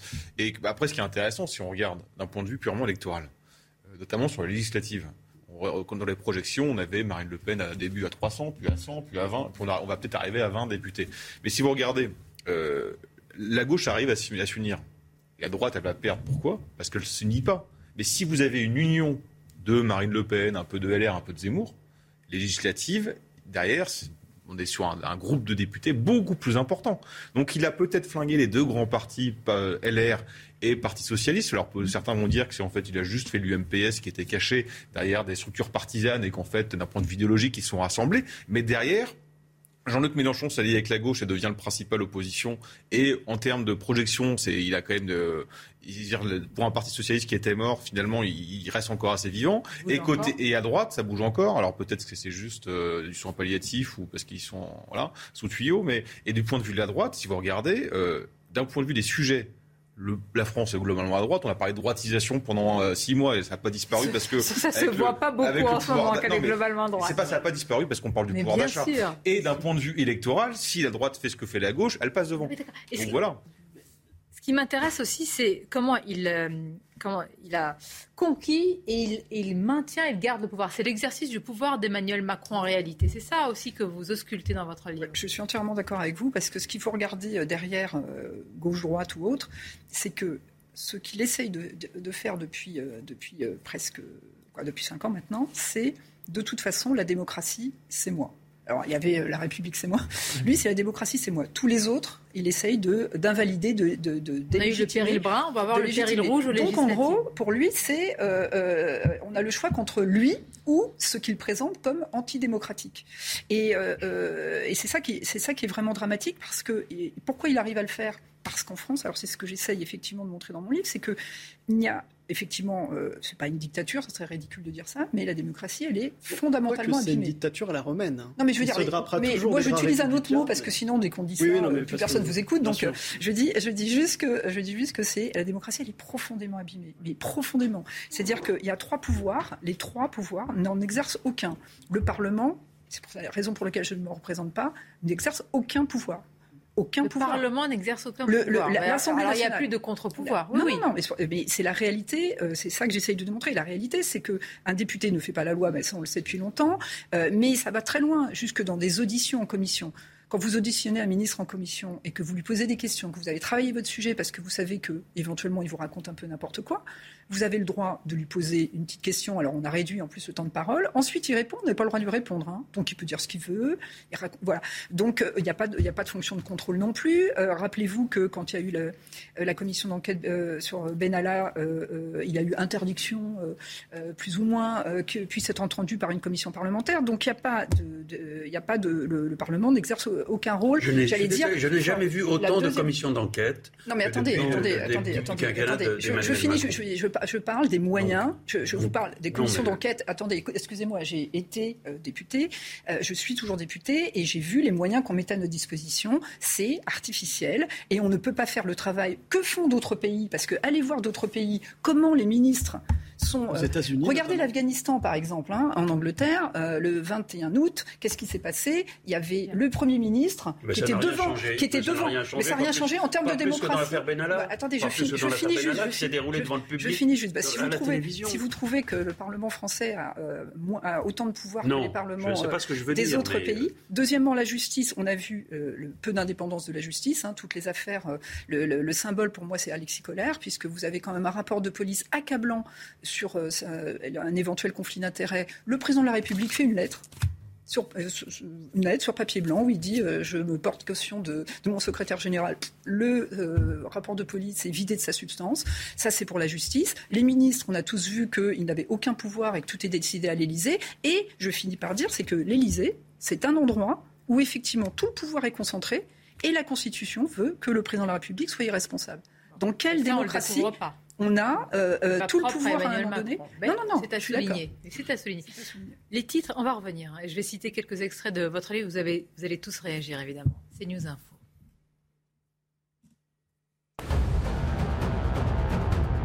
Le Parlement ukrainien a prolongé ce dimanche la loi martiale instaurée dans le pays suite à l'offensive russe. Elle s'étend désormais jusqu'au 23 août. La loi martiale permet notamment à l'Ukraine d'interdire à tous les hommes de 18 à 60 ans de quitter le territoire pour participer à l'effort de guerre. En Afghanistan, les présentatrices télé ont été obligées de se voiler quasi entièrement le visage. Samedi, plusieurs d'entre elles ont défié les talibans en présentant les journaux avec le visage découvert. Mais leur résistance n'aura duré qu'une journée. Ces femmes n'ont pas eu d'autre choix que de remettre leur voile intégral. Enfin, regardez ces dégâts impressionnants dans l'Indre et la Vienne. Des grêlons de la taille d'une balle de tennis sont tombés dans la région de Châteauroux dans la nuit de dimanche à lundi. Des voitures, toitures et vérandas ont été fortement touchées. Le livre de Frédéric Dumas, Ce que l'on ne veut pas que je vous dise, aux éditions Massot, avec cet extrait par exemple. là, je, décris votre sentiment personnel. Les déceptions petites et grandes sont très vite accumulées dans un réflexe de survie intérieure. J'ai été une des premières à quitter le groupe parlementaire de cette République qui se disait En Marche le 17 septembre 2018, exactement. Survie intérieure, on en est là? Oui, parce que euh, tout ce à quoi vous croyez est remis euh, systématiquement en cause.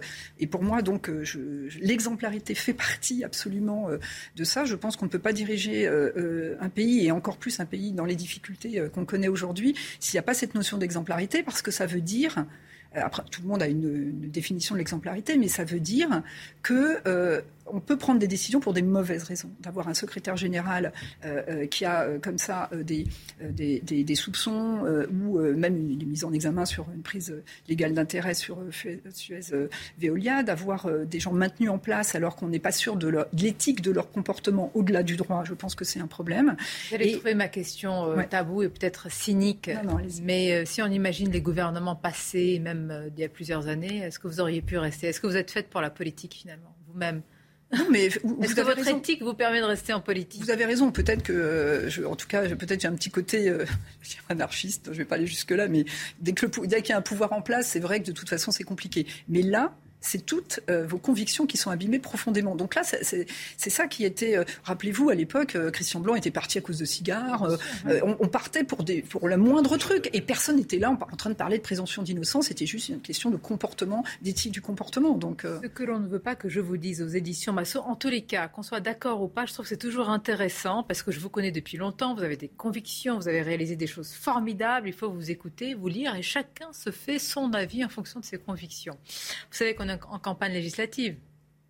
Il y a des équilibres de temps de parole. On ne peut plus parler, oui. Ah ben non, on peut, parce qu'il faut mettre en avant aussi la diversité des candidats. Éric Zemmour était l'invité ce matin de Laurence Ferrari. Lui, il est candidat aux législatives dans le Var. Il y a d'autres candidats face à lui. Et justement, on leur donne la parole, c'est bien normal. C'est Marie-Christine Hamel, qui est candidate LR euh, dans le Var, qui est avec nous. Bonjour à vous, madame.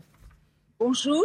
Et merci d'être euh, en direct sur CNews. Alors, pour les élections législatives, ce sont des enjeux locaux. Donc, première question, j'allais dire, sur des problématiques, Madame Hamel, très concrètes, à la fois euh, de vie quotidienne, de pouvoir d'achat. Que peut faire justement le député ou la candidate, en tous les cas que vous êtes? Écoutez, euh, j'ai recensé depuis fort longtemps déjà donc toutes les problématiques sur les 28 communes de ma circonscription, puisque je suis déléguée de circonscription depuis 4 ans maintenant. Et nous avons des problématiques clairement identifiées qui tournent essentiellement autour de la desserte à eau de nos, de nos régions et de notre territoire. Tout ce qui concerne les déserts médicaux, nous avons également des problèmes en ce qui concerne le service public, toutes les antennes qui ferment et on a besoin de mettre en place donc soit un bus de service public, soit de rouvrir quelques locaux dans des, villes ou villages qui sont totalement donc euh, démunis. On a également le problème avec les télécoms beaucoup de zones blanches. Je crois que ce sera le travail euh, de la députée élue que de mettre autour d'une table périodiquement et peut-être euh, une fois par mois tous les opérateurs télécoms pour éviter ces zones blanches qui effectivement sont préjudiciables, ne serait-ce que pour appeler un médecin ou euh, donc toute structure euh, d'assistance et d'urgence important, euh, les sujets dont vous parlez, euh, Marie-Christine Hamel. Euh, évidemment, ce sont des problématiques et des sujets que vous défendez au, quotidien. Une question un peu plus nationale sur la scène nationale. Vous, faites vous êtes membre des LR. On connaît la situation aujourd'hui de la droite, en tous les cas LR. Est-ce qu'à travers vous, à travers des personnalités comme vous, qui êtes, vous êtes ancrés sur le terrain, est-ce qu'il y a une chance malgré tout pour ce parti? Vous n'allez pas me dire l'inverse, mais comment justement ce parti peut renaître de ses cendres? Mais tout simplement parce qu'un parti, ce n'est pas une mode, ce n'est pas une conjoncture. Vous portez en vous des valeurs et des convictions ou vous ne les portez pas. Moi, j'ai toujours été de droite et à l'heure actuelle, je veux incarner cette droite libre, indépendante et surtout populaire chose qui était très bien définie d'ailleurs par votre euh, interlocutrice au préalable sur euh, le fait qu'Emmanuel Macron n'en tient absolument pas compte. Il a été élu par le peuple, pour le peuple, et ce peuple-là, il le méprise, il ne tient pas compte de ses attentes et de ses demandes. On l'a vu avec les Gilets jaunes, on l'a vu dans les diverses crises qui ont secoué le pays. Donc je pense que euh, le plus important, c'est surtout de ne pas lui accorder la majorité à l'Assemblée pour éviter effectivement la dictature et le parti unique. Et je m'y emploierai. Personnellement, je veux incarner. De nuancer un mot, euh, Madame la dictature, nous n'en sommes évidemment absolument pas là. Après, évidemment, le parti unique, euh, vous êtes responsable de vos mots. En tous les cas, on... Mom deserves the best, and there's no better place to shop for Mother's Day than Whole Foods Market. They're your destination for unbeatable savings, from premium gifts to show-stopping flowers and irresistible desserts. Start by saving 33% with Prime on all body care and candles. Then get a 15-stem bunch of tulips for just $9.99 each with Prime. Round out Mom's menu with festive rosé, irresistible berry chantilly cake, and more special treats. Come celebrate Mother's Day at Whole Foods Market.